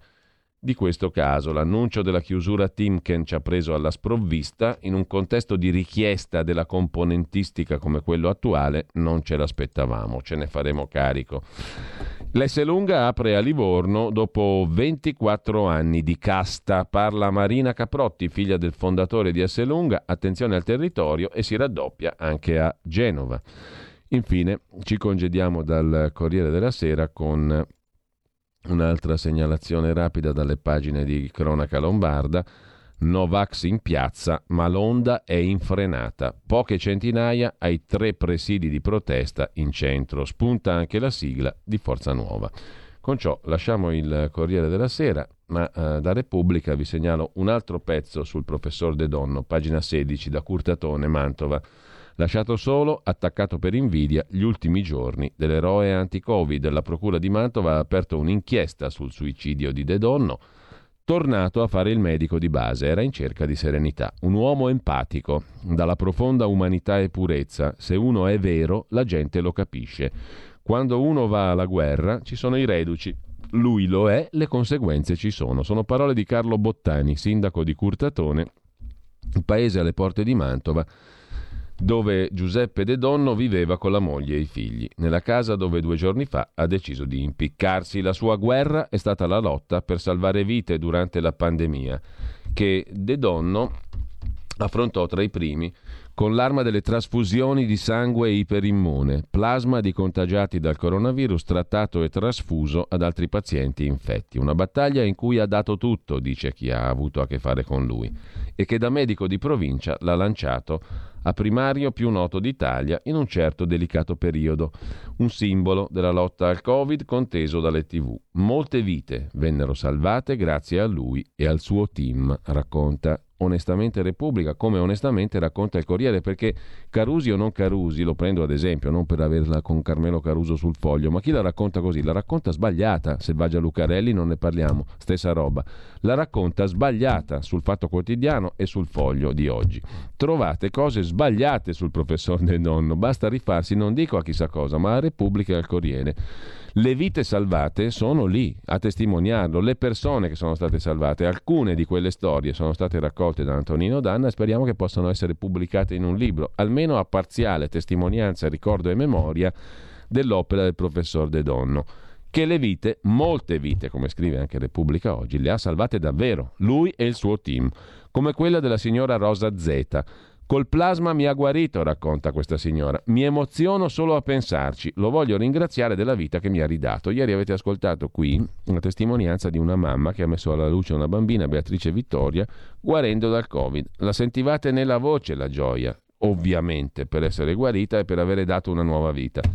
Lo scorso aprile la sentenza dell'Istituto Superiore di Sanità. La cura del plasma non riduce i rischi di peggioramento o morte. Campane a lutto per la cura che pure aveva salvato tante vite. Allora spiegateci per quale motivo avete detto no, signori dell'Istituto Superiore di Sanità. Una motivazione va data, perché a fronte di questo ci sono molte vite salvate. Mm? Come si spiega sta roba qua? Non c'è questione di complotti, di retroscena. Spiegateci perché avete deciso di non usare questo metodo che ha salvato tante vite.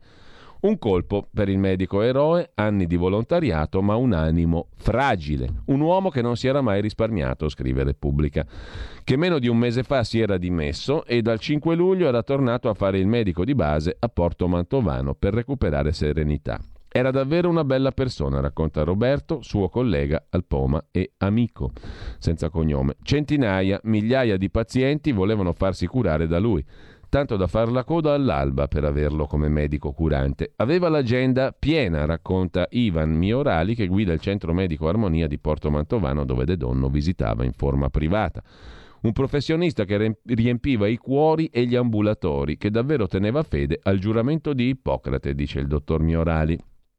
Così ben voluto dalla gente da attirarsi ancora una volta altri attacchi in un nuovo percorso che è stato un cambiamento maturato dopo il periodo più drammatico della pandemia, in cui si è dedicato con passione e abnegazione alle cure. E ancora, Giuseppe era a momenti solari, in altri ombroso, disilluso, arrabbiato per non essere riuscito a fare quello che sperava per i pazienti. Aveva dimostrato caparbietà nel periodo drammatico della pandemia, che in parte lo ha profondamente logorato e stancato, come è accaduto a molti di noi, forse a lui più che a tutti.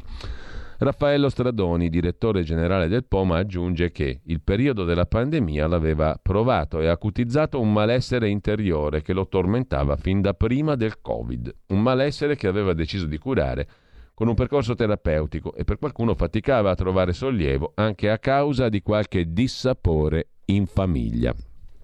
Ma per un suo collaboratore stretto la serenità il medico eroe l'aveva persa più recentemente. Da ottobre non era più lui. Aveva un'ombra dentro, negli ultimi giorni lo sguardo assente, era stato lasciato solo, verso di lui c'era molta invidia, lui soffriva molto gli attacchi. La procura ha aperto un'inchiesta sulla sua morte, conclude Repubblica. La notizia della sua scomparsa ha scioccato tutta Italia. Sui social un'onda di commozione, la camera ardente al municipio di Curtatone, se si potrà già domani, in attesa dei funerali al Santuario alle Grazie, così Repubblica.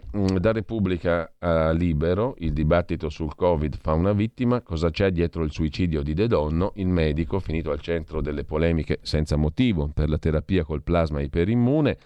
Era malato da tempo, pochi mesi fa aveva scelto il ricovero per depressione, i P M aprono un'inchiesta, sequestrato il computer per indagare sui suoi profili. E poi dopo il caso De Donno c'è da segnalare anche sulla provincia pavese, il quotidiano pavese di oggi, la questione della plasmaterapia, la sperimentazione sospesa. Il primario del San Matteo di Pavia, che collaborò con l'ospedale Carlo Poma di De Donno a Mantova, Perotti, dice: l'emergenza è rientrata, ma siamo pronti ad attivare di nuovo la sperimentazione e nei frigoriferi restano duecento sacche a disposizione. Abbiamo imparato a calibrare la cura in base alle esigenze dei pazienti, quindi la cura funziona, questo è il punto. Mentre eh, da Repubblica sfilano Sgarbi, Borghi, Pillon, ma la protesta dei Novax è un flop, l'adesione maggiore a Roma, a Milano slogan per De Donno, boh, e più agenti che attivisti, questo è vero, grandi assenti, Forza Nuova e Castellino, scrive Repubblica. Intervista a Massimiliano Fedriga, governatore leghista del Friuli Venezia Giulia, presidente della Conferenza delle Regioni. Legittimo il dissenso, ma io non sarei sceso in piazza. Io farei vaccinare anche i miei figli. Dobbiamo spiegare che la campagna è fondamentale, dice Fedriga, per raggiungere anche le tante persone ancora scoperte. I Novax vanno all'attacco, scrive anche Libero, Borghi va in piazza contro la Lega e contro il Green Pass, scrive Libero. A Roma un migliaio di persone contesta il certificato verde voluto dal governo. Manifestano anche Siri, Bagnai, Sgarbi e Paragone, sit-in in altre undici città. E sul tema poi c'è la doppia paginata della Stampa, ma dobbiamo fermarci qui. C'è il pezzo di Carlo Freccero che riprende Massimo Cacciari, c'è la professoressa Antonella Viola che risponde a tutti e due e c'è lo stesso Cacciari intervistato da La Verità. e se ce la facciamo lo leggiamo dopo l'intervista a Massimo Cacciari.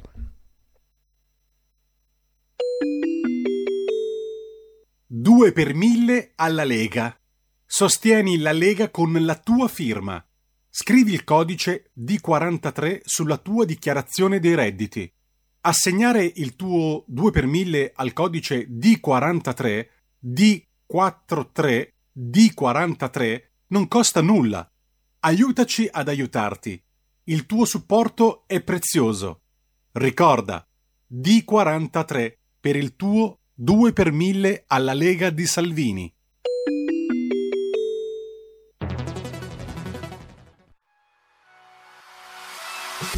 Chi sbaglia paga. Ci metto la firma.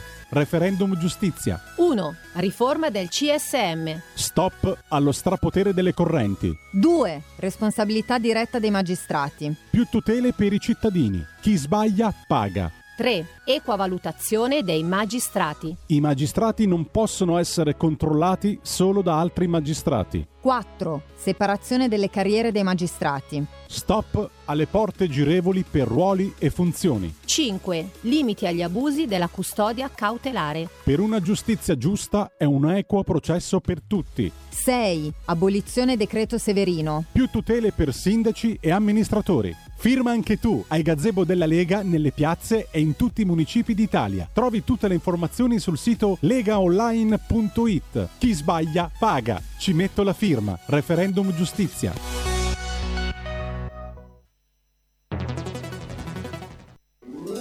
Stai ascoltando R P L. La tua voce è libera, senza filtri né censura. La tua radio.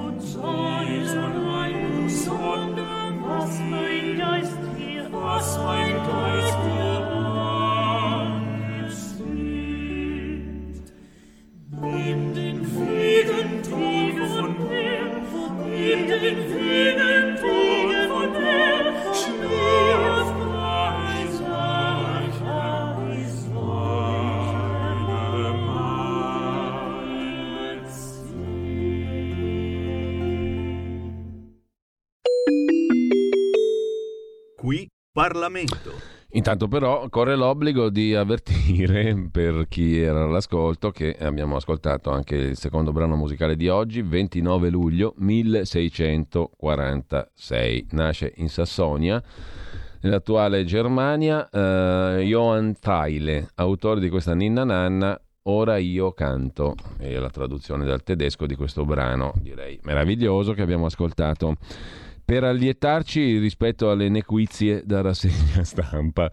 Intanto apriamo la nostra rubrica, il Qui Parlamento, in collaborazione con il gruppo della Lega alla Camera. C'è con noi quest'oggi, di nuovo e con piacere, Rossana Boldi, deputata piemontese della Lega, medico, vicepresidente della Commissione Affari Sociali della Camera. Buongiorno Rossana, grazie. Buongiorno, buongiorno Giulio, buongiorno a tutti gli ascoltatori. Allora, eh, direi che possiamo entrare direttamente nel nostro argomento, giusto con la rassegna stampa di oggi. Intanto c'è una notizia che la eh, Commissione Affari Sociali della Camera ha approvato in via definitiva in sede legislativa una legge per la diffusione dei defibrillatori nei luoghi pubblici e di lavoro e per avviare percorsi di formazione anche nelle scuole. Mi sembra importante, no? È assolutamente importante. La il, il progetto di legge che eh, nasce dalla, eh, dall'abbinamento di progetti firmati praticamente da tutti i gruppi era già passato alla Camera, è andato al Senato, che non l'ha modificato per niente, ha solo modificato la copertura finanziaria aumentandola, l'ha portata a due milioni di euro, ed è un progetto importante perché stabilisce che i defibrillatori possono, devono essere messi in tutti i luoghi pubblici, anche sui mezzi di trasporto, anche nelle scuole, e poi la vera assoluta novità è che mh, non serve aver superato un corso per l'uso del defibrillatore, eh, perché eh, si è visto che insomma questo praticamente scoraggiava nei momenti di effettivo pericolo il suo uso, e invece abbiamo visto che è importantissimo, delle volte non c'è il tempo di aspettare l'ambulanza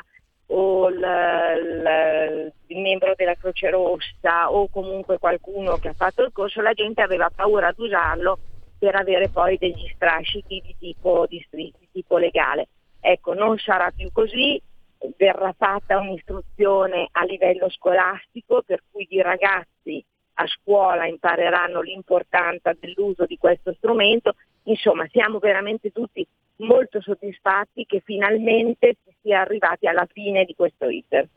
Bene, eh, adesso cambiamo decisamente argomento e ti chiedo subito la tua valutazione sulla questione del Green Pass, sulla questione della vaccinazione come dovere civico e morale, ha detto il Capo dello Stato, sul fatto che eh, la prossima settimana ci sarà l'estensione del Green Pass a scuola e trasporti. Eh, prima la riforma della giustizia, poi le, la probabile estensione del Green Pass a scuola e trasporti. Allora, tu come la vedi? Da medico? Da allora, deputata, allora da, da... io eh, sai che personalmente... Io no, sono... devo anche aggiungere, ieri c'è stata la manifestazione eh. in varie piazze, Roma e Milano. A Milano c'erano sì. quattro gatti, a definirli quattro era già tanto, c'ero presente personalmente. A Roma un migliaio di persone, ma al di là dei numeri, eh, la manifestazione di ieri mi sembra che abbia messo l'accento su uno strumento che è discutibile e discusso. Abbiamo avuto qui con noi il Green Pass, intendo. Abbiamo avuto qui con noi il professor Crisanti l'altro giorno, il quale ha detto chiaramente che il Green Pass non ha alcuna validità per lui dal punto di vista medico e scientifico. È una, una come dire, un invito a vaccinarsi. Hm? Esattamente, esattamente. Allora, senti, ehm, tu sai che io credo nelle vaccinazioni, quindi eh, eh, in generale, eh, l'ho già detto una volta, credo sì. che i vaccini e gli antibiotici abbiano costituito la possibilità di sopravvivenza di numerose generazioni. Detto questo, parliamo invece del fatto specifico del Green Pass. Allora, secondo me, in linea di principio, il Green Pass eh, ha dei problemi in questo senso. È eh, un modo surrettizio per eh, introdurre un obbligo. E questo è quello che dice bene. Cacciari nel suo articolo commentatissimo, no? Mm. E questo non va bene perché eh, bisogna spiegare, informare, fare in modo che la gente si vaccini, e mi pare che dai dati stia eh, praticamente risultando che moltissime persone si stanno vaccinando. C'è stata un'ondata di richiesta di vaccinazioni da quando il presidente Draghi ha fatto la famosa conferenza stampa annunciando il Green Pass. Sì. Conferenza stampa che, se mi permetti, è stata una... non mi è piaciuta particolarmente, perché ehm, le parole e, e gli argomenti che sono stati usati, molto probabilmente con le migliori intenzioni e proprio per spingere Eh, anche i più renitenti a vaccinarsi, ma sono state parole un po' troppo forti e un po' mh, esagerate e fuori luogo. Eh, detto questo, se guardo, tu facevi l'esempio delle sì. manifestazioni e guardiamo i sondaggi, pare che agli italiani questa cosa del Green Pass piaccia molto. Io credo che sia perché incute nelle persone Una, una falsa sicurezza rispetto al fatto di non correre più rischi. Io mi sono mi sono fatta mi sono fatta quest'idea. Beh, negli Stati Uniti eh. Fauci dice che anche con la doppia dose di vaccino la variante Delta prende uguale.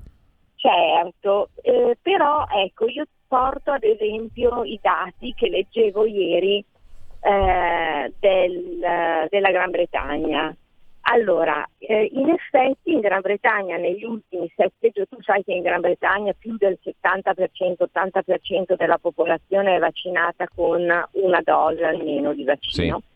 Negli ultimi sette giorni c'è stata una uh, riduzione dei contagi circa del trentuno per cento e la letalità, eh, leggevo ieri, diciotto volte inferiore rispetto all'ondata invernale.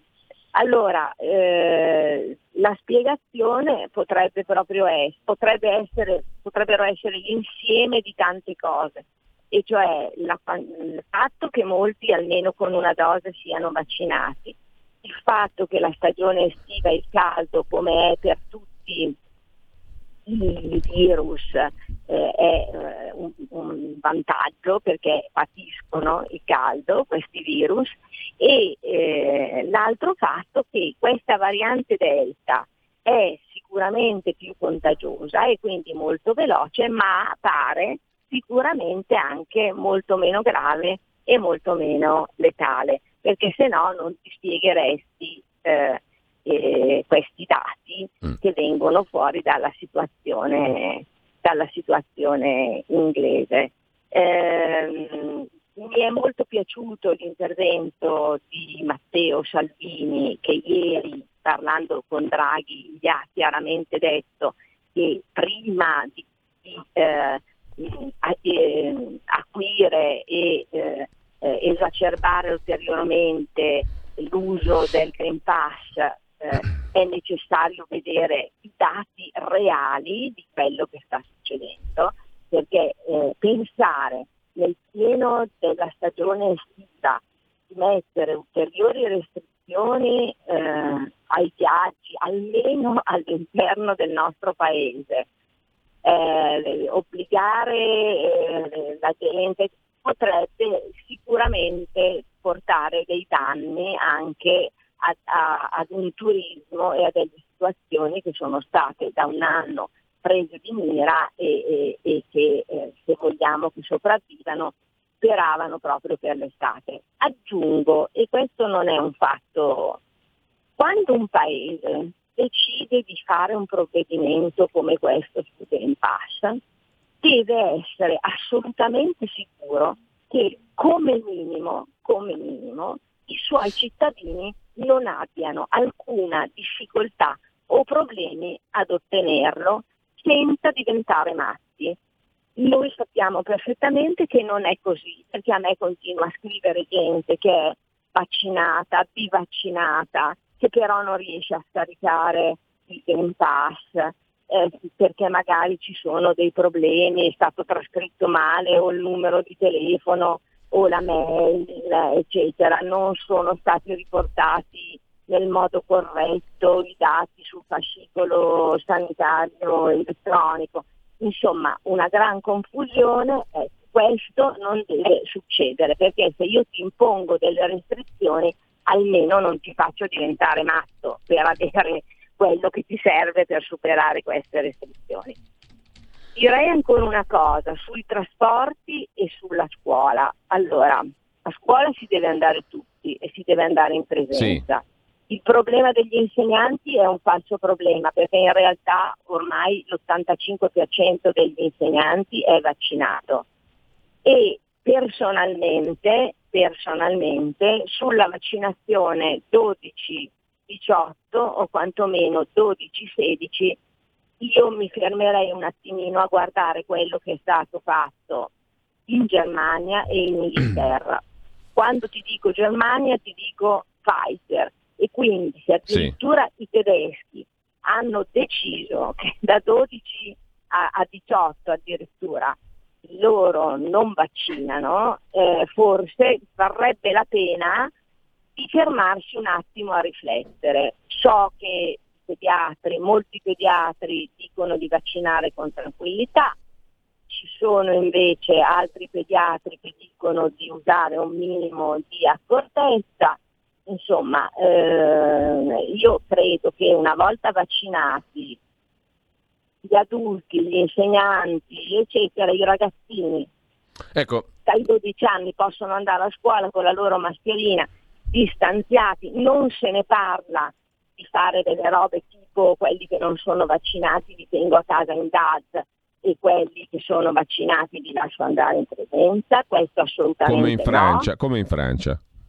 Ecco, questo assolutamente no, anche se in Francia, scusa, io ho letto bene, eh, eh, in Francia andranno tutti in presenza nel caso di eh, che si crei un cluster o sì. un, un allora solo in quel caso i non vaccinati per un tempo sufficiente a stabilire che non sono diventati positivi staranno in D A D. Sì, sì. Anche lì il tempo deve essere un tempo molto limitato, così come deve essere limitata la quarantena anche qua da noi, per chi per caso entra in contatto eh, con, con, un, eh, con una persona che è positiva e lui è vaccinato. Se no dobbiamo anche spiegare alla gente eh, che differenza c'è tra un vaccinato e, e un non vaccinato. Cioè, se io sono vaccinato, entro in contatto con un positivo, ma mi fai fare quattordici giorni di quarantena e allora non ci siamo più. Ecco, cioè... Rossana, per chiudere la nostra pur breve con- conversazione, io ti pongo un problema che adesso non è più né medico né scientifico, ma è di carattere politico e direi giuridico e anche civile, eh, no? E mi rifaccio alla Gazzetta Ufficiale dell'Unione Europea del cinque luglio duemilaventuno, sì. cinque luglio scorso, che rettifica il regolamento del Parlamento europeo e del Consiglio europeo del quattordici giugno scorso sul tema del Green Pass. E cosa stabilisce? Un principio. Il principio è chiaro a quanto mh, scrive il, eh, il Parlamento europeo insieme al Consiglio. Cioè il principio è questo qui, molto semplice. È necessario evitare la discriminazione diretta o indiretta di persone che non sono vaccinate, per esempio per motivi medici, perché non rientrano nel gruppo di destinatari per cui il vaccino è attualmente somministrato o consentito, come i bambini, o perché non hanno ancora avuto l'opportunità di essere vaccinate o hanno scelto di non essere vaccinate. È necessario evitare la discriminazione. Il Green Pass è strumento sufficiente eh beh, per evitare... Eh beh, direi che ti rispondi da solo... Eh no, no, c'è una domanda che sembra banale, eh, cioè, però... Cioè non è banale. Allora, se noi seguissimo, se noi seguissimo eh, alla lettera le indicazioni del Parlamento europeo e del Consiglio, eh, effettivamente eh, il fatto di limitare l'accesso eh, in determinati luoghi, adesso non ti faccio tutto l'elenco, mm. solo a chi è in possesso del Green Pass, in effetti è una discriminazione. Io spero, spero che grazie al fatto che la Lega e il governo si continui a tenere duro sulle nostre posizioni rispetto ai mezzi di trasporto e alla scuola, anche perché, e ti faccio un esempio sui mezzi di trasporto, avremmo praticamente l'assurdo per cui per salire su un treno di lunga percorrenza o su un aereo che comunque sappiamo ha tutti i sistemi di purificazione dell'aria eccetera eccetera, tu devi presentare il Green Pass. Per salire su una metropolitana dove sei appiccicato uno all'altro, su un bus, su un pullman, siccome si sa che non sarebbe possibile, certo, se no si ferma il paese, allora lì va bene tutto. Cioè ci sono delle Oppure, contraddizioni. Eh. Se gli europei si fossero giocati ad agosto andava bene tutto. Ecco, bravo, esattamente. E poi tu hai detto una cosa molto giusta, ad esempio, ad esempio, obbligatorietà per i bambini di dodici anni, anche ammettendo di essere un genitore che decide di far vaccinare suo figlio. Secondo te, al sei d'agosto, avendo aperto le prenotazioni per questa fascia di età dieci giorni fa, quanti bambini possono effettivamente essere vaccinati? Già.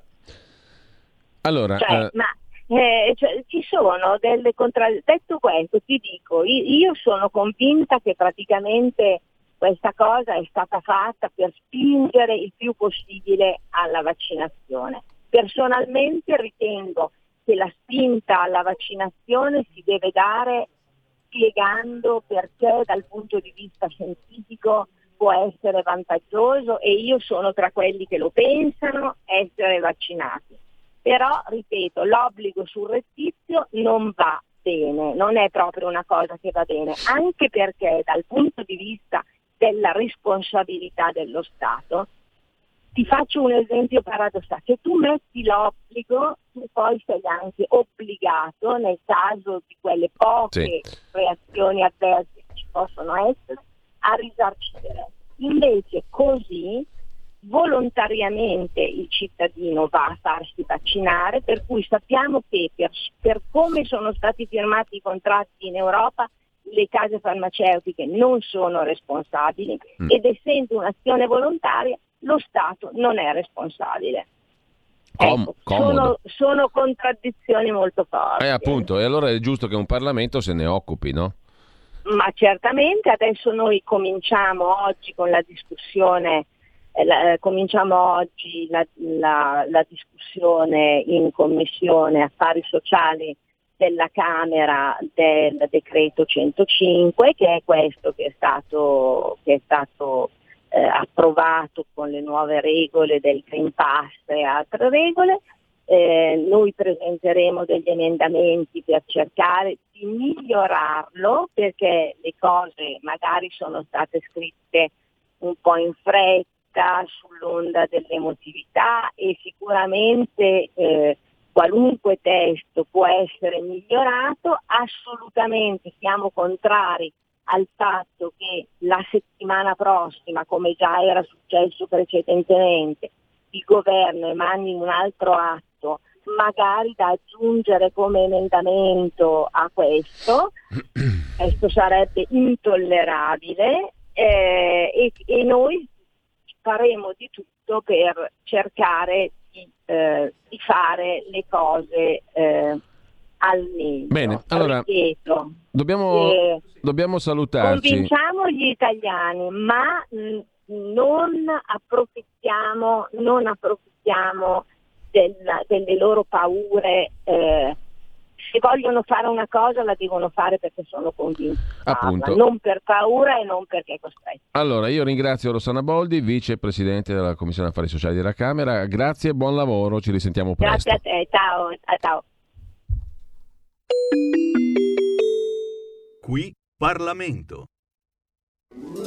Stai ascoltando R P L, la tua voce libera, senza filtri né censura. La tua radio.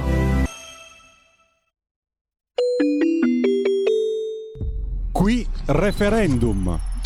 Ed eccoci qua a parlare come tutti i giorni dell'iniziativa referendaria, la raccolta firme per i sei quesiti sulla riforma C S M, sulla responsabilità diretta dei magistrati in caso di errori giudiziari, su una nuova, diversa e più completa valutazione anche della carriera dei magistrati, non affidata solo alla magistratura medesima, ma aperta anche al giudizio di chi partecipa pure al processo giudiziario, cioè gli avvocati, separazione delle carriere dei magistrati sulla base della distinzione fra ehm, inquirenti e giudicanti, e limiti agli abusi della custodia cautelare in carcere, con l'abolizione infine del decreto Severino che limita l'attività degli amministratori locali in caso di condanna, che poi magari viene ribaltata e quindi il soggetto che si è dimesso dalla carica pubblica risulta innocente. Rivediamo anche questo punto, propone il sesto quesito referendario, questo in estrema sintesi. Do il benvenuto e il buongiorno per la nostra conversazione di oggi a Samantha Parri, responsabile referendario per la provincia di Parma in Emilia. Buongiorno. Buongiorno, buongiorno a lei. Buongiorno. Allora, intanto le chiedo come stanno andando le cose in questa estate che è attraversata da altre questioni, ne parlavamo poco fa con l'onorevole Boldi, no? e, e la rassegna stampa di oggi ci conferma che ehm, il tema del vaccino, del Green Pass, è senz'altro un tema molto, molto vivo. Non di meno però le cronache, anche quelle di stamani dai giornali, ci segnalano che il mondo della giustizia è in grave sofferenza. C'è anche un quotidiano, l'abbiamo letto stamani, il Riformista, il suo direttore Piero Sansonetti chiama in causa niente meno che il capo dello Stato, presidente del Consiglio Superiore della Magistratura, il quale ieri ha parlato di vaccino, dovere civico e morale, ma ha completamente trascurato l'argomento giustizia. Siamo alla vigilia di una riforma della giustizia partorita dal governo C'è una campagna referendaria di raccolta firme sui sei quesiti che ricordavo prima in corso. C'è una situazione incandescente nella più grande e importante procura d'Italia, forse dopo quella di Roma per altri motivi, ma comunque quella che ha condizionato anche la storia degli ultimi trent'anni, la procura di Milano, dove c'è un caos indescrivibile con magistrati che firmano a supporto uno, uno dell'altro e firmano uno contro l'altro, il caso Eni, il caso Amara, il caso Davigo, il caso del P M Storari, insomma eh, davanti a tutto questo caos, con il procuratore generale di Cassazione Salvi che propone il trasferimento del pubblico ministero di Milano Storari, che era quello che voleva che si indagasse su un argomento sul quale la procura e il procuratore capo Francesco Greco si sono dimostrati, secondo lui, troppo tiepidi, e questo pubblico ministero che ha denunciato questa inerzia nelle indagini si è visto supportato dalla stragrande maggioranza dei magistrati, che quindi hanno sconfessato il procuratore capo. Insomma, non sto a farla lunga di più, in tutto questo il capo dello Stato è stato zitto. Non mi è piaciuto, scrive Piero Sansonetti. Io l'ho fatta lunghissima, ma è solo un'illustrazione dello stato dell'arte nel mondo della giustizia italiana. Poi la giustizia si esercita a beneficio o a danno non di questi nomi di vertice, ma del singolo cittadino, il quale è ristretto in carcere oppure perde eh, delle sostanze economiche perché la giustizia non arriva. Insomma, la giustizia è molto più terra a terra. Che però la macchina, che la macchina però sia malata, lo stiamo capendo un po' tutti. Quindi l'impulso che viene dalle firme referendarie dovrebbe servire a mettere mano a questo complesso mo- mondo, peraltro. E non è che con sei referendum si risolve tutto, non è che con la riforma Cartabia si risolve tutto, però insomma si comincia a fare qualcosa, o sbaglio? L'ho fatta un po' lunga, parli, le lascio un commento generale e poi anche la valutazione di come sta andando la raccolta firme materialmente nel suo territorio di competenza, cioè in quel di Parma. Esatto, sì, assolutamente. Ehm, da noi sta andando molto bene, è partita con un grande sprint, soprattutto le prime, i primi weekend di luglio, nonostante insomma luglio sia un mese di partenze eh, e ferie, però abbiamo visto molta gente rispondere a questo appello, eh, molta gente diciamo stanca di tutte queste situazioni che quotidianamente diciamo ehm, vengono descritte sui, sui quotidiani, e quindi da qualsiasi parte politica, anche questo è l'aspetto molto importante, da qualsiasi schieramento sono venuti a firmare. Eh, anche diciamo in, uh, nei territori nostri alcuni sono eh, prevalentemente di sinistra, eh, però eh, si sono, sono scesi in piazza con noi, ehm, hanno sostenuto e stanno sostenendo tuttora, perché comunque anche in questo periodo eh, continuano a venire i banchetti, continuano a firmare, perché sono diciamo stanchi anche di vedere tutte queste situazioni che quotidianamente escono e um, di vedere che non cambia purtroppo nulla. Uh, quindi sia la riforma della giustizia che si sta trattando in Parlamento, sia questi quesiti referendari uh, hanno portato la gente a discutere di queste cose e um, a voler fare qualcosa, a voler intervenire e a uh, far vedere che così non va bene e non si può andare avanti. Quindi da noi sta andando molto bene, proseguirà anche questo weekend. Sì. Questo weekend e... anche in città, anche in città e in giro per la provincia. Esatto, sia a Parma che diciamo nella nostra bassa, eh, anche a Fidenza, Collecchio, in tutti i nostri comuni, anche quelli più grandi, ehm, proseguirà assolutamente, e quindi aspettiamo tutti per continuare questa, questa raccolta firme che continuerà anche appunto nei, nelle prossime settimane. Ci auguriamo che continui, continui così, siamo a un buon punto, siamo molto ottimisti e insomma la gente sta, sta rispondendo molto molto bene. C'è un sito, un punto di riferimento anche online per le iniziative in quel di Parma? Allora, ovviamente oltre la, la pagina social della Lega eh, c'è la, la pagina provinciale Parma, Lega Provinciale Parma, dove troverete tutti i banchetti del weekend con le indicazioni degli orari e delle, dei luoghi precisi.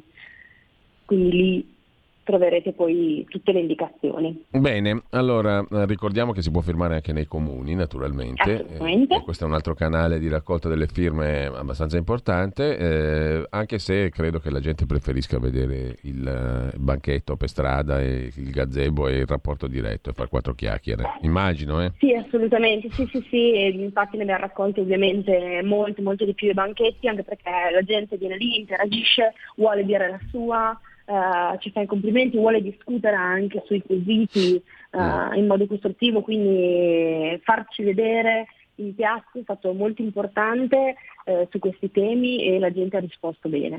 Allora, grazie a Samantha Parri, responsabile del referendum per la provincia di Parma in Emilia. Lavoro anche questo fine settimana eh, nella provincia intera e in città. Grazie. Grazie. Grazie a te.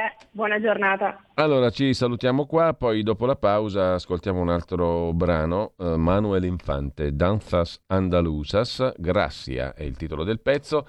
Infante nasce il ventinove luglio, oggi, del milleottocentottantatré a Osuna, in Andalusia. Fu attivo soprattutto in Francia. Buon ascolto e poi la scuola di magia ieri sera alla piazza di Roma, con tanti protagonisti, Siris, Garbi, Borghi, Paragone e compagnia bella.